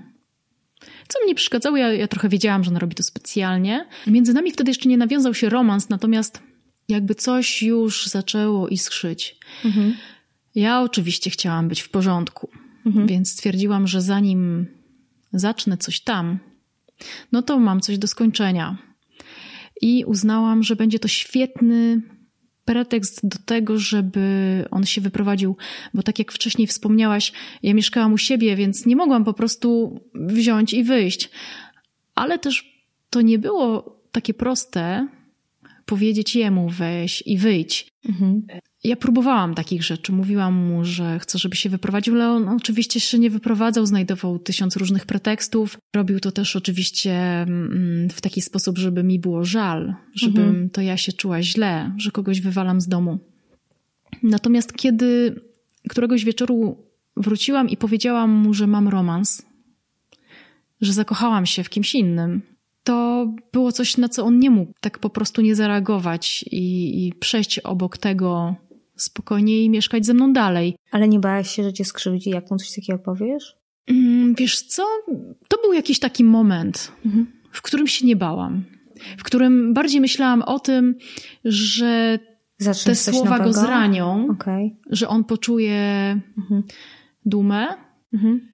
I właściwie mówiąc mu, że mam romans, y, to brzmiało mocno, bo przecież ja tego romansu wtedy mhm. wcale jeszcze nie miałam. Natomiast wiedziałam, że w jego głowie pojawi się coś dużo mocniejszego niż to, co jest. Mhm. I to, to był taki mój sposób, który sobie wymyśliłam na to, żeby on mnie zostawił w spokoju. Pomyślałam sobie wtedy, że jest to trochę takie zimne i okrutne, ale właśnie taka wtedy chciałam być. Chciałam pokazać mu taką twarz, żeby to on odszedł z mojego życia.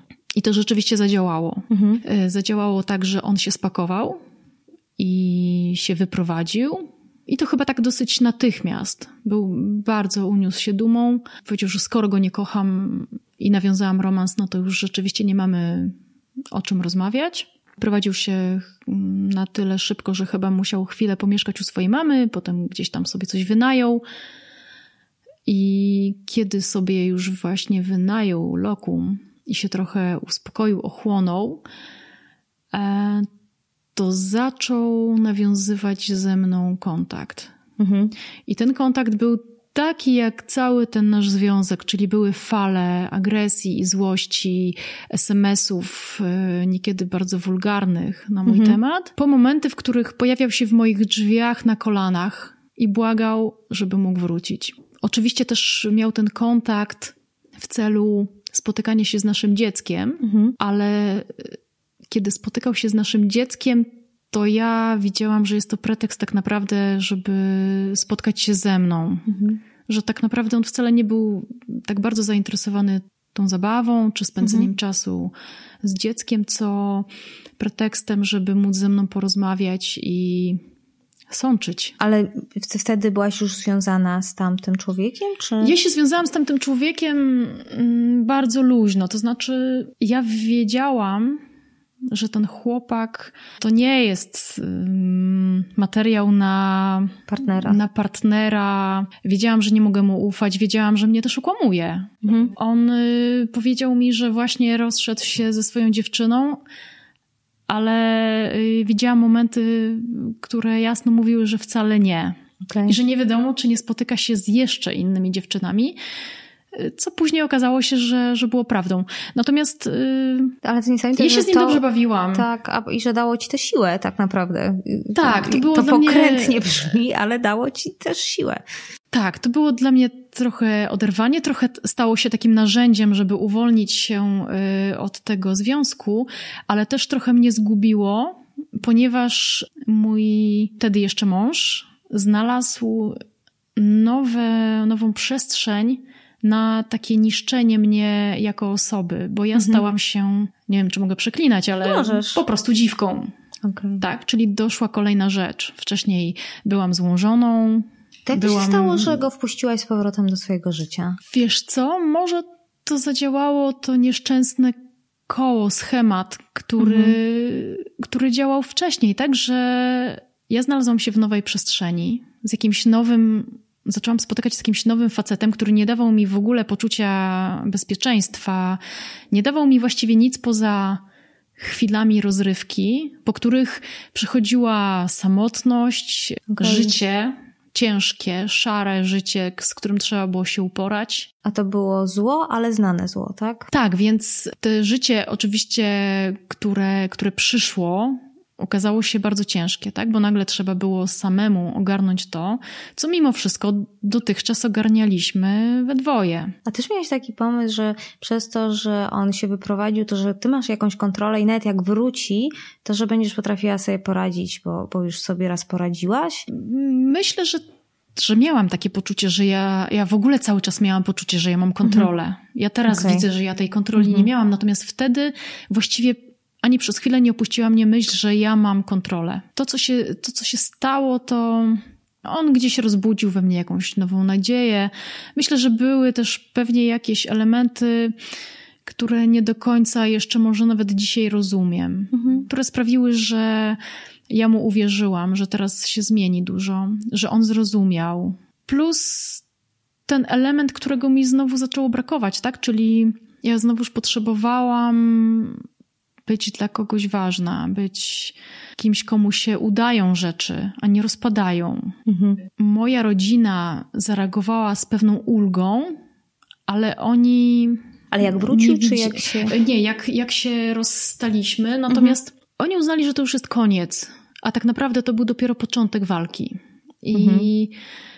nikt w moim otoczeniu nie zauważył, że to jest właśnie ten moment, w którym ja chyba sobie nie radzę i potrzebuję bardzo dużo pomocy i wsparcia. Myślisz, że gdyby on odszedł i dostałabyś wsparcie rodziny, to już by nie wrócił, tak? Że prawdopodobnie... Myślę, że tak, mhm. że gdybym zaczęła y, mówić im, gdybym miała kogoś, komu mogę mówić, że, że ja sobie nie radzę w tych momentach, kiedy które, no, które mnie dopadały dosyć często, tak?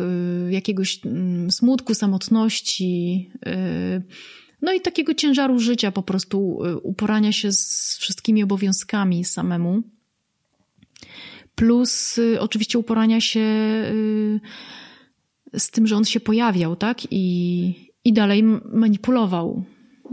Z jednej strony mówił znowu, że robię coś złego nam, że to moja wina, że, że odeszłam do innego mężczyzny, czyli tak naprawdę jestem zła. Mhm. Plus to, że te momenty z chłopakiem, z którym zaczęłam się spotykać, y, były na początku rozrywką, ale potem oczywiście też. Się y, zaangażowałaś pewnie. Wiesz co, nie zaangażowałam się, ale przyszedł taki moment, w którym mm, zaczęłam sobie zadawać pytanie, co, co dalej. dalej? Mhm. I wiedziałam, że na pewno on nie jest kimś, z kim ja się zwiążę.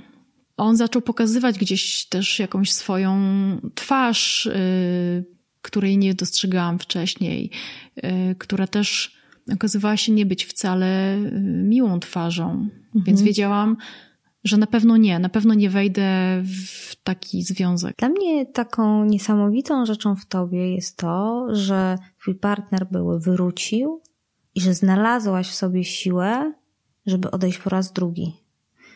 Bo mam takie poczucie, że często kobiety decydują się na ten krok, potem się okazuje, że z różnych względów ten partner wraca i one już potem tkwią w takim związku. Wiesz co, myślę, że to jest trochę tak, że kiedy rozmawiam z moimi koleżankami, które też tkwią w takich związkach, to to, co mi mówiły, to, że mi jest łatwiej, ponieważ miałam pewną niezależność finansową. Na przykład fakt, że miałam swoje mieszkanie.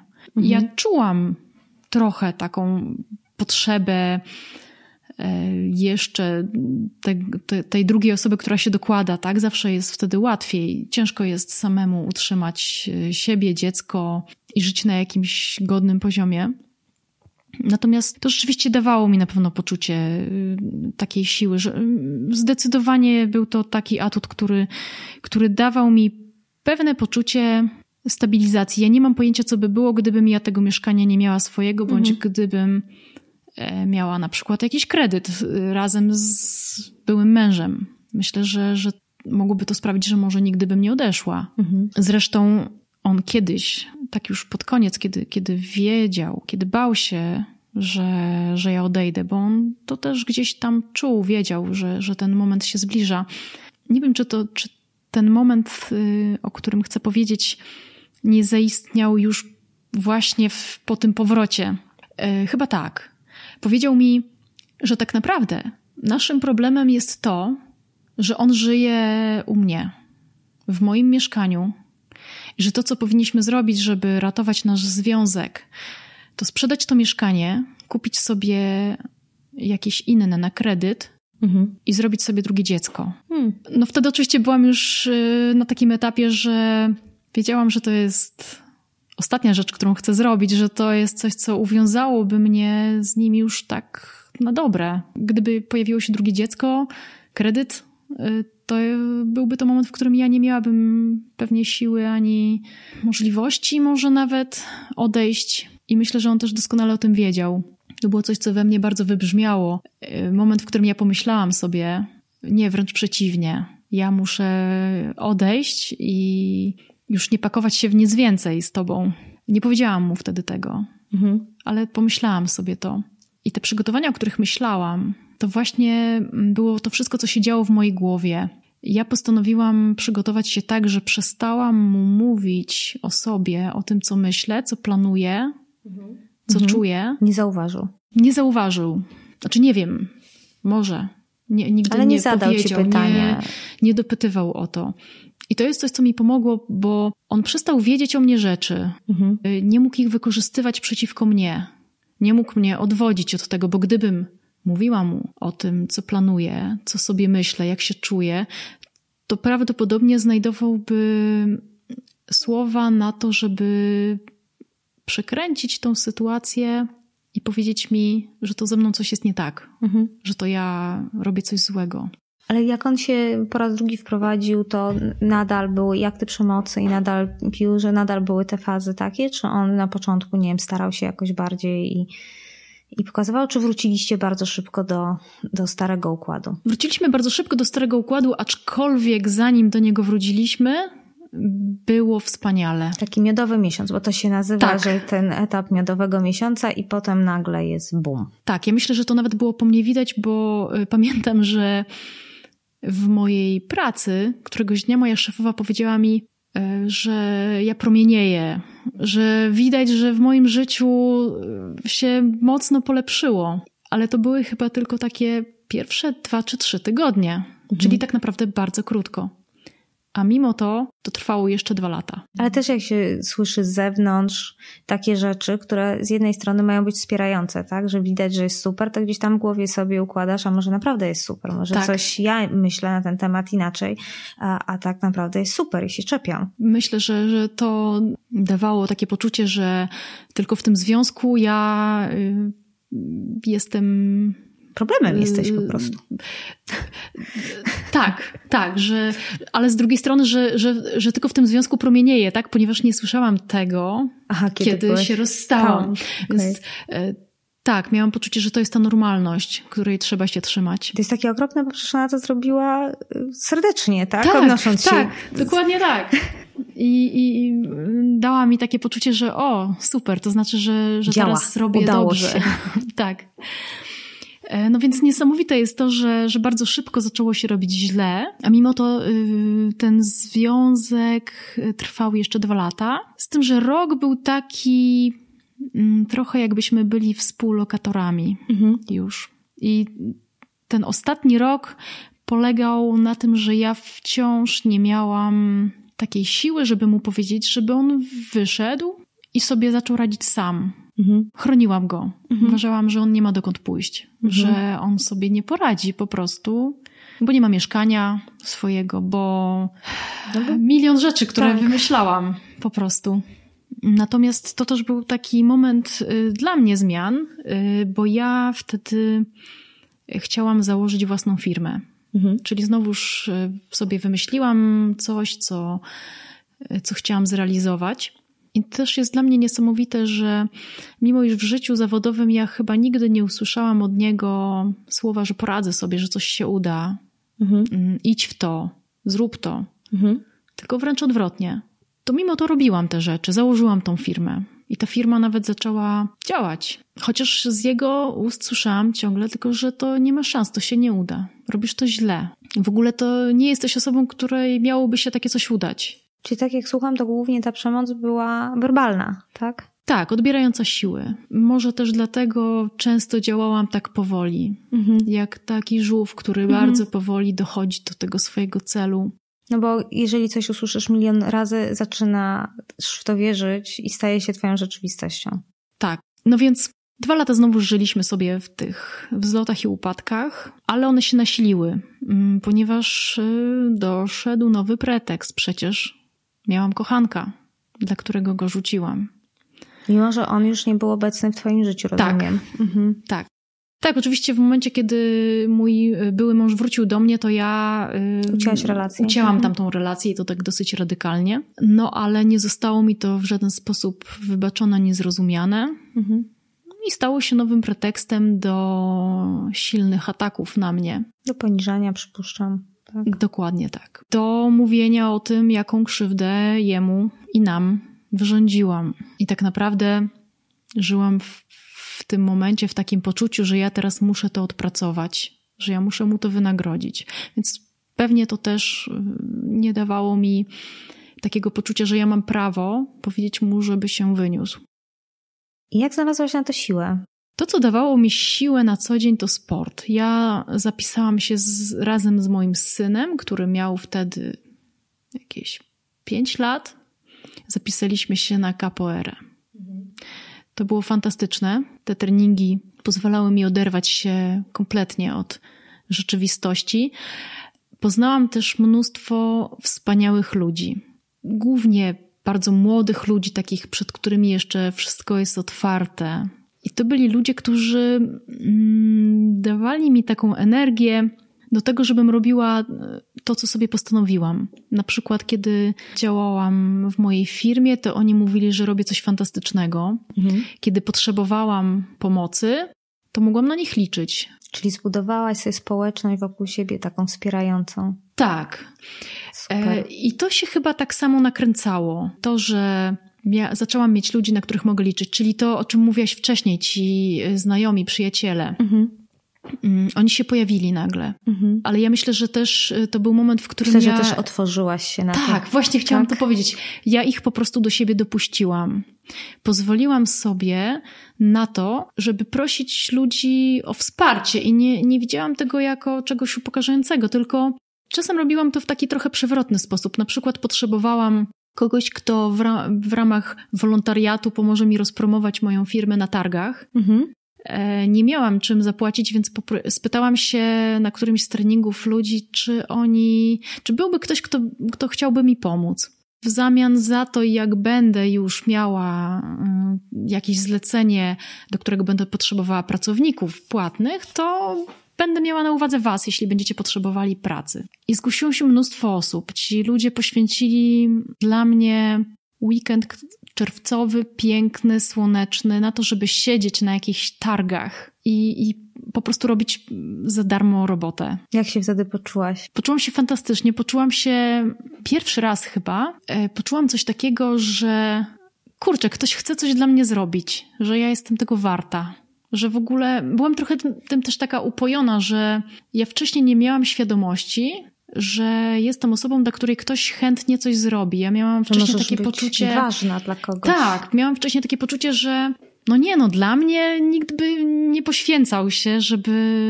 Nie jestem osobą jakąś ciekawą, czy na tyle przebojową. Tak, tak siebie widziałam. A tu nagle okazuje się, że po prostu grupa ludzi przychodzi zaangażowana. Yy, i z jakąś taką radością, że mogą mi pomóc, to po prostu robią. Oni mi pomogli też później, to znaczy poszczególne osoby w, w różny sposób, zarówno od takiego wsparcia y, słowem, wysłuchania, po takie, taką realną pomoc, ale to później. Te dwa lata tak sobie przeminęły chyba właśnie na tym takim działaniu, które, które mnie trochę pochłonęło, więc ja E, miałam, tak, jak, tak jakby odsunęłam się trochę od problemu. Odsunęłam go, ale wciąż e, on, on był. Problem istniał. Czy tak wygląda, jakbyś trochę równoległe życia prowadziła? Życie, tak. w którym było ok, miałaś wsparcie i fajnych ludzi dookoła, i w domu, gdzie jakby wiedziałaś, że będziesz się spodziewać jakiejś rutyny pod tytułem przemoc, przekraczanie, spokój, przemoc, przepraszanie. Tak, tak, ale też przez to, że się trochę odsunęłam, to gdzieś odsunęłam też tą przemoc, ponieważ nie angażując się za bardzo mm, w związek, mhm. który i w to życie, które tam się toczyło w domu, nie, nie dawałam mu tego takiego pola do popisu, tak? Do mhm. pola do wyładowywania się na mnie. Y, tak jakby trochę godziłam się na to, co tam się dzieje, pozwoliłam mu robić, co chce. Przestałam się na niego na przykład złościć, e, jak był po alkoholu, tylko po prostu ignorowałam to. E, zaczęłam trochę dbać o to swoje zaplecze finansowe. Okej, okay, czyli byli dookoła ciebie ludzie i prawdopodobnie w tym momencie gdzieś tam się narodziła gotowość, że ty, nie wiem, tak przypuszczam, myślenie, że możesz sobie poradzić i że są w razie czego osoby, które dadzą ci wsparcie na różnym poziomie.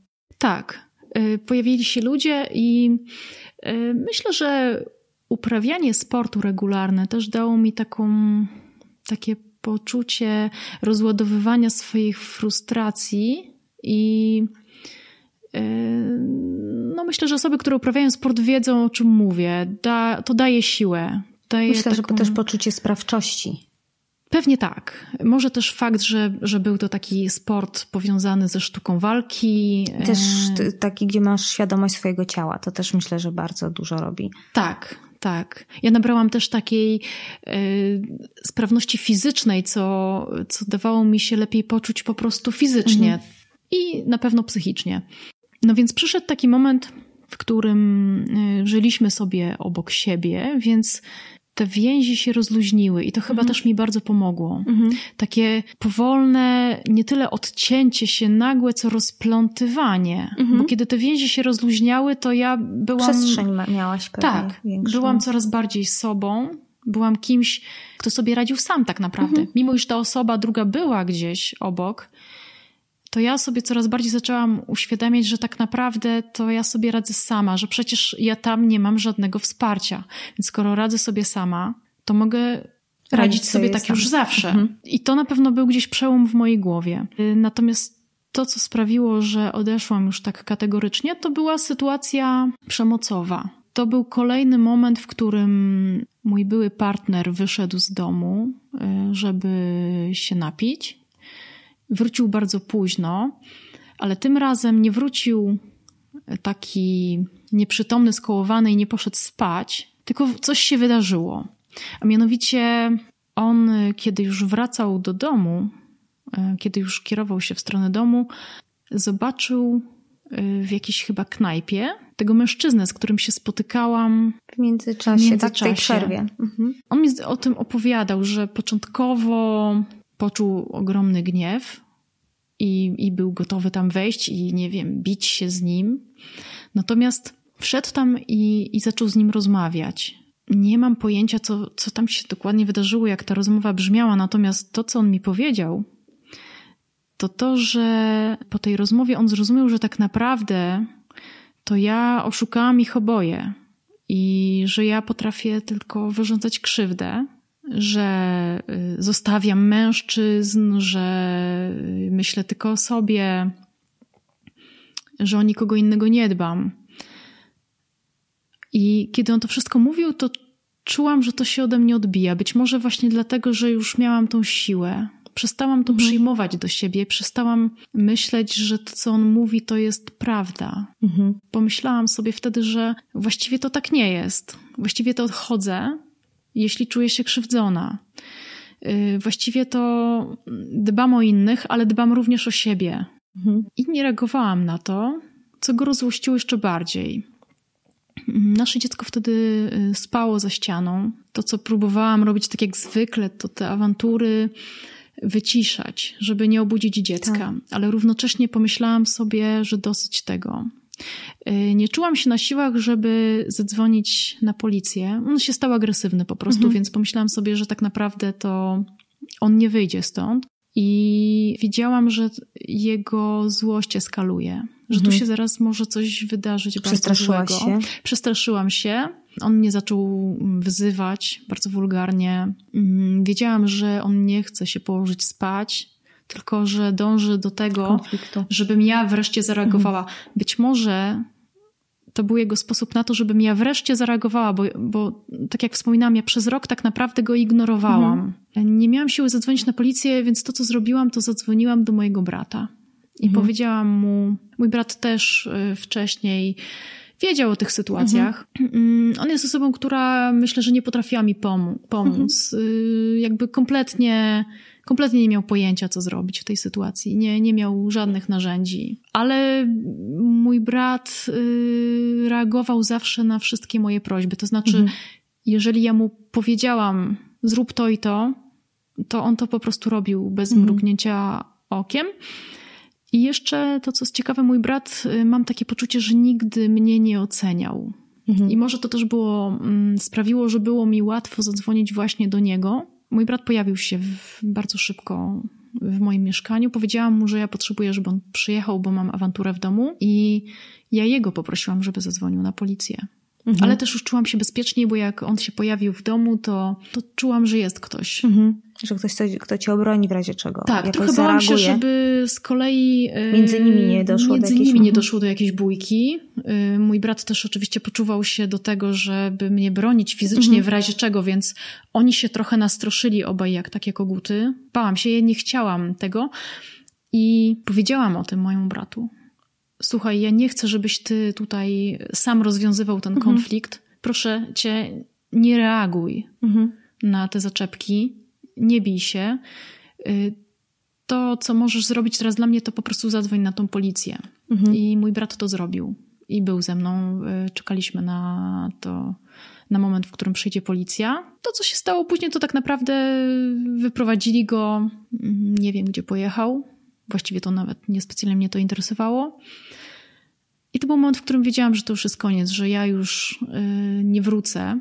I wydaje mi się, że, że moje przekonanie, właściwie jestem pewna, że, że to moje przekonanie, że ja już nie wrócę, wynikało z tego, że ja się czułam zupełnie inaczej niż za pierwszym razem. Mhm. Za pierwszym razem, kiedy on wyszedł, yy, po tym, jak powiedziałam mu, że mam romans, ja się czułam bardzo roztrzęsiona. Ja Mhm. nie czułam, że, No że było- coś się skończyło. Przede wszystkim to nie było w tobie uprawomocnione, bo tak naprawdę tego nie było. To tak naprawdę powiedziałaś Tak. mu o czymś, co nie, tylko że znalazłaś jakąś wymówkę na to, żeby się go pozbyć, żeby złapać oddech, tak mi się wydaje. Chyba tak. Że to nie, było, nie była ugruntowana taka decyzja, tylko takie chwycenie się, Potrzeba żeby... oderwania się. Natomiast rzeczywiście y, wtedy to jeszcze nie było, mm, nie było we mnie tego, tego mocnego przekonania y, o tym, że to jest koniec. Natomiast tym razem to, co dominowało, to było poczucie ulgi. To było takie poczucie ulgi i spokój, mimo iż ja zostałam w tym momencie zupełnie bez pieniędzy. To był ten moment, kiedy rozkręcałam tą firmę i to był dopiero początek, e, a równocześnie zrezygnowałam z mojej pracy zawodowej Mhm. mm, na etat i jakby zupełnie o tym nie myślałam, co teraz dalej. Ja, ja miałam dosłownie chyba kilkaset złotych w skarpetce. No i to mieszkanie. Mhm. Miałam takie poczucie, że no, przecież mam rodziców, ale ja, ja z jakiegoś powodu bardzo nie chciałam pójść do nich prosić o pieniądze. Ale to w tym momencie jakby nie grało roli. Najważniejsze było to poczucie ulgi i spokoju. No i pytanie, jak ta ulga i spokój trwała długo? Bo, bo czy wasze rozstanie, znaczy jak już odcięłaś drugi raz, to już było łatwiej? Czy zaczęła się jakaś wojna podjazdowa? Wiesz, to trudno, trudno mi to trochę porównywać, jeśli chodzi o, o, o to, czy było łatwiej. To znaczy, yy, jasne, było potem mnóstwo emocjonujących różnych momentów. E, Ja starałam się unikać takiego bezpośredniego kontaktu. Ja się wciąż go bałam. Mm, y, Dostawałam od niego mnóstwo wiadomości. Ale tak jak za się pierwszym. na przykład, że ci odbierze dziecko, bo będzie przekonywał, że miałaś romans i że to przez ciebie? Czego się bałaś? Nie, wiesz co, nie, yy, nie bałam się w ogóle o dziecko. Miałam takie przekonanie, że on, yy, że dziecko nie jest jego celem, on nie chce Mhm. obarczać się dzieckiem. Mhm. Byłam przekonana, że, że dziecko zostanie przy mnie. Mm, On zresztą y, czuł się bardzo urażony tym i w ogóle nie szukał kontaktu. Mhm. I tak jak wcześniej, ten kontakt z dzieckiem mm, był pretekstem do spotkania się ze mną, to dawało mi takie przekonanie, że, że on nie będzie walczył o dziecko. Okej. On będzie znów próbował walczyć o to, żeby wrócić. I tego się bałaś, że możesz ulec, czy czego się bałaś? Wiesz co, bałam się tego, do czego będzie się posuwał, żeby, żeby mnie przekonać, bądź Mhm. zmusić. Mhm. Bałam się na przykład takich momentów, że on gdzieś będzie na mnie czekał na ulicy i będzie robił jakieś rzeczy, których ja znowu będę się wstydzić. Na Mhm. przykład, że gdzieś będzie na mnie czekał pijany. Okej, na czyli mia- miałaś poczucie, że z jednej strony ulgi, ale z drugiej strony braku Mhm. bezpieczeństwa. Tak. Mam też takie wrażenie, że on rozumiał, że to już jest taki koniec i że tym razem nie ma miejsca na przepraszanie, Mhm. ale że nie ma już niczego do stracenia. Mhm. Że bałam się, że teraz może zacząć się y, rzeczywiście duża przemoc, tak naprawdę, czyli próba zmuszenia mnie y, do tego, żebym wróciła. Y, Chyba wynikało to z tego, że ja dostawałam od niego dużo agresywnych wiadomości, Mhm. w których chyba też pisał o tym, że ja tego jeszcze mocno pożałuję.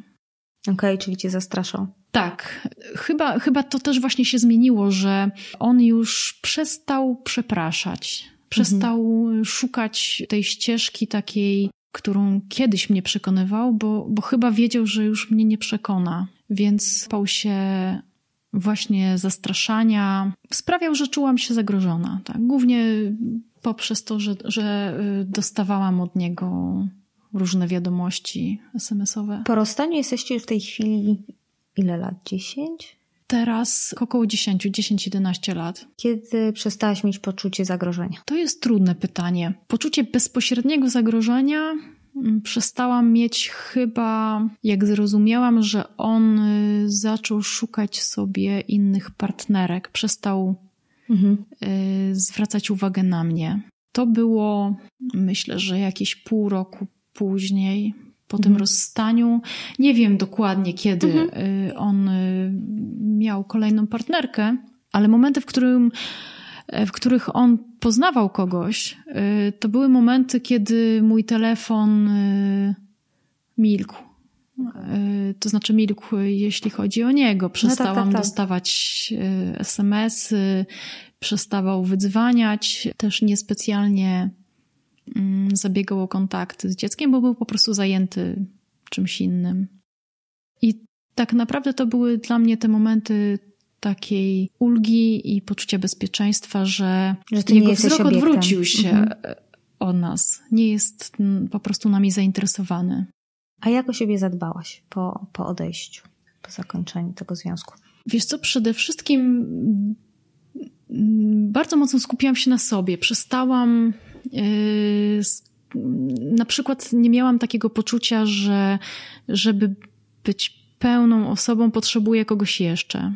Mhm. Zaczęłam lubić moją samotność. Zaczęłam lubić to, że nie ma nikogo w moim domu, to wchodzi w moją przestrzeń, z kim muszę tą przestrzenią się dzielić, przed kim muszę się tłumaczyć. Czyli wpadłam trochę w taki czas dla siebie, i dla mojego dziecka. Zaczęłam mhm. też, mm, mogłam bez jakichś wyrzutów sumienia zacząć na przykład wydawać pieniądze na rozrywkę z dzieckiem. Bez, nikt mi nie mówił, że te bilety do teatru to były trochę za drogie, a właściwie to tydzień temu też byliśmy na wycieczce, więc może w ten, w ten weekend sobie odpuśćmy, bo to za dużo kosztuje. To były takie drobne rzeczy, które sprawiały, że czułam się wolna, że mogę po prostu to zrobić i nie muszę nikomu się z tego tłumaczyć. Czy skorzystałeś z jakiejś pomocy specjalistycznej albo czy skorzystałeś z jakichś grup wsparcia, tak? Bo to niekoniecznie, to mogą być, nie wiem, spotkania dla kobiet, które mm -hmm. były w podobnej sytuacji albo w zupełnie innej sytuacji, ale które widziałaś, że mogą cię wesprzeć. Nie, nie, zupełnie nie skorzystałam mm, z żadnych grup, z żadnej pomocy psychologicznej, przez co chyba długo jeszcze tkwiłam mimo wszystko w takim schemacie ofiary. Ja weszłam w kolejny związek po jakimś czasie, do którego podchodziłam początkowo z bardzo dużym dystansem.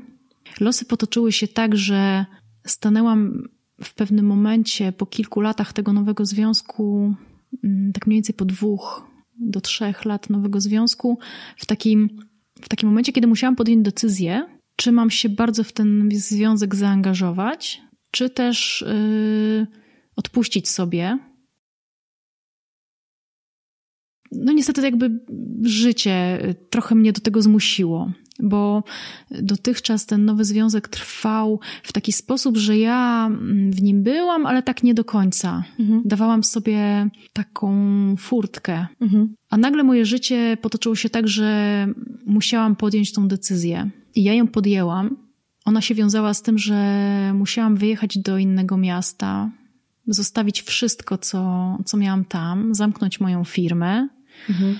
E, skończyć też y, moją pracę, którą tam też rozpoczęłam poza firmą, zabrać moje dziecko i się po prostu przenieść mhm. i zacząć wszystko od nowa.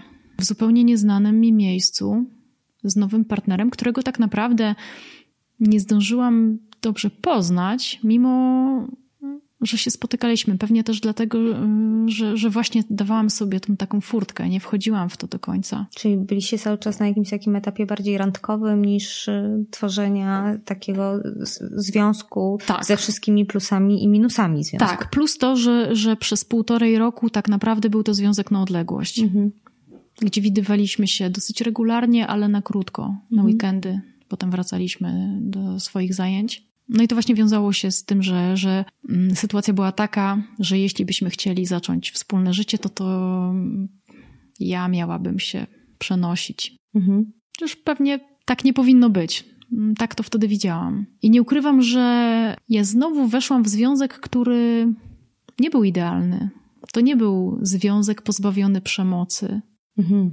Chciałam powiedzieć, że związki idealne to chyba tylko w filmach, tak, ale, ale, ale rozumiem o co ci chodzi, że też przemoc To znaczy on nie był y, może tak, może idealny to, to złe pojęcie, ale to nie był związek, który można by nazwać takim dobrym, zrównoważonym mhm. związkiem, w którym ludzie sobie radzą y, ze swoimi emocjami, tak jak to powinno się w relacji odbywać. I ja oczywiście to już nauczona doświadczeniem dosyć szybko dostrzegam, aczkolwiek było to też znowuż w tym momencie, w którym już gdzieś zrobiłam ten krok.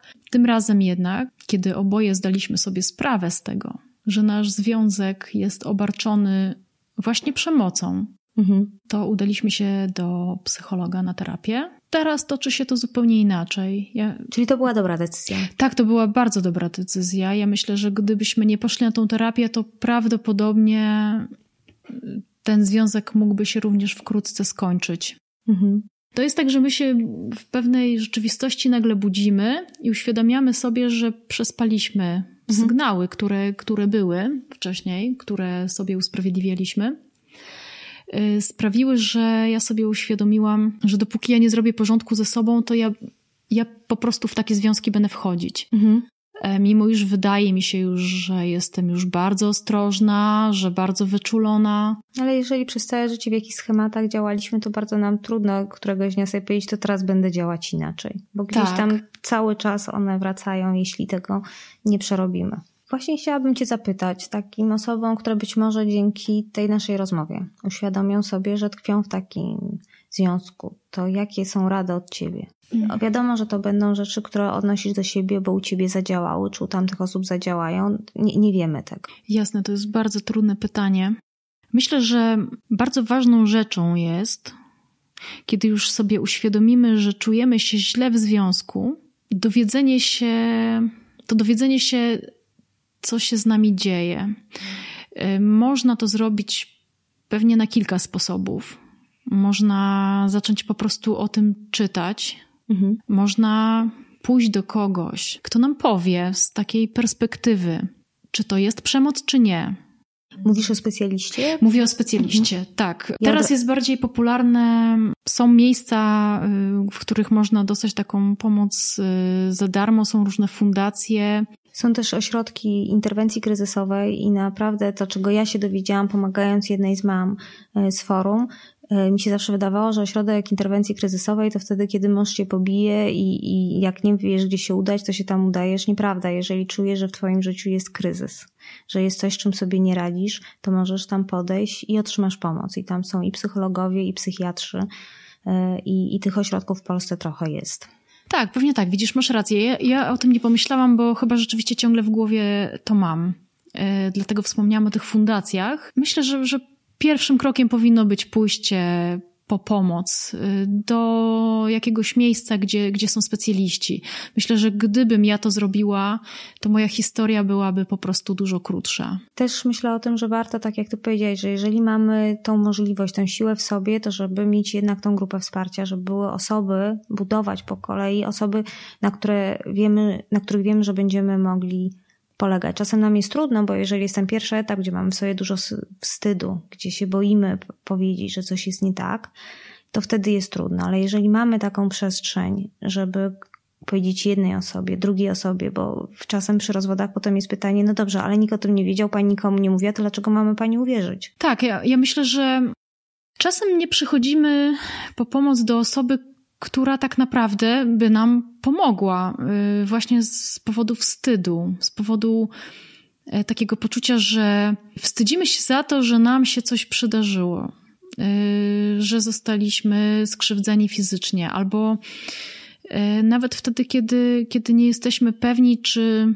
czy w ogóle nasze poczucie, e, że coś jest nie tak, jest uzasadnione, bo wydaje nam się, że jest to jakaś histeria. Mhm. Czy, że, czy... że warto sprawdzić. Po tak, prostu, żeby... posłuchać, mhm. co ma na ten temat do powiedzenia jakaś zaufana, bliska osoba z zewnątrz, bo my uciekamy przed tym. Jeżeli siostra, brat, koleżanka mówi nam: Hej, słuchaj, jesteś w czymś, co, co jest złe, nie usprawiedliwiajmy tej sytuacji, tylko pozwólmy sobie na to, żeby się temu trochę przyjrzeć, zanim powiemy, że, że mamy kontrolę.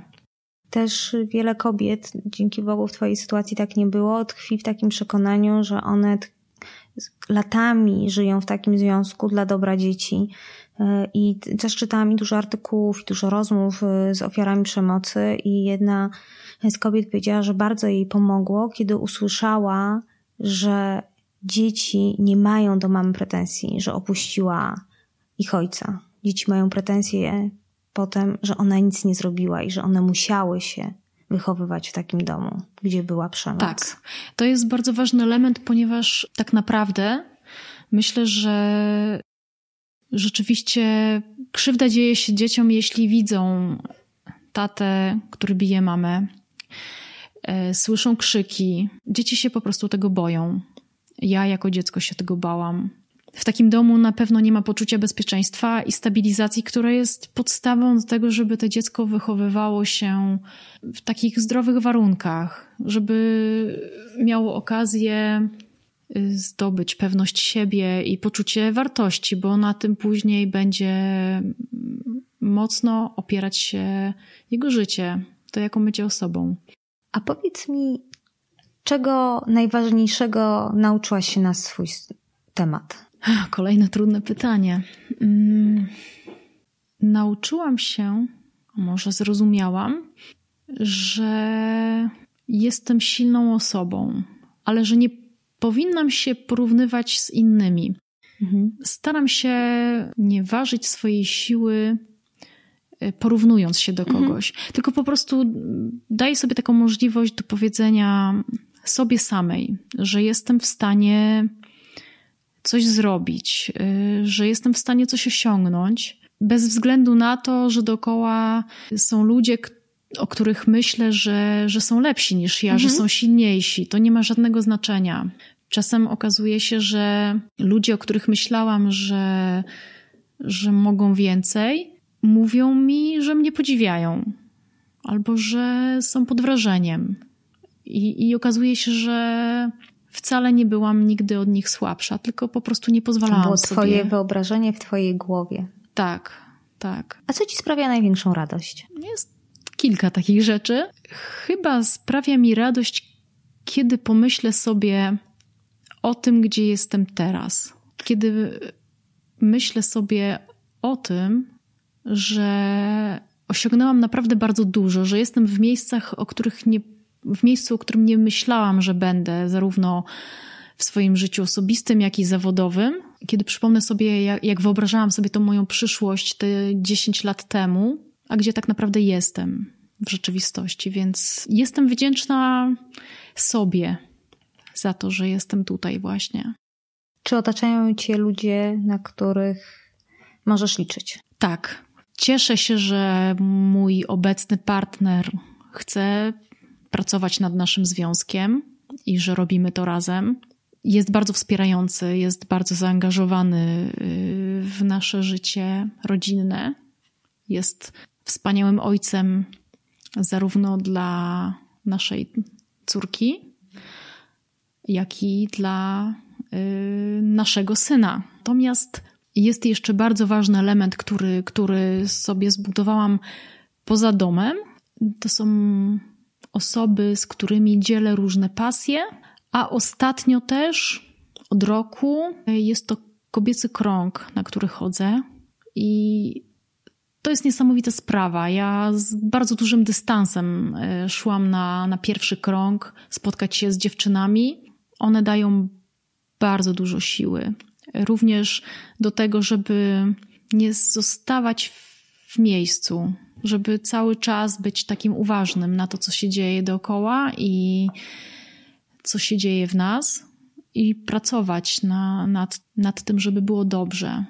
Bardzo, bardzo Ci dziękuję za rozmowę, bo myślę, że to jest fantastyczne podsumowanie i mam nadzieję, że ta rozmowa też stanie się, dla mnie była ważna i mam nadzieję, że będą osoby, dla których będzie ważna, a jeszcze większą, że będą osoby, które wysłuchawszy tego, co mówisz, pójdą po pomoc. Dziękuję Ci. Bardzo dziękuję Tobie również.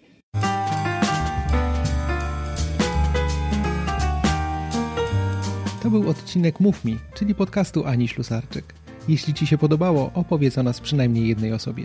Jeśli masz dla nas wskazówki, napisz. Link znajdziesz w opisie odcinka. Zapraszamy w przyszłym tygodniu i dziękujemy za Twój czas.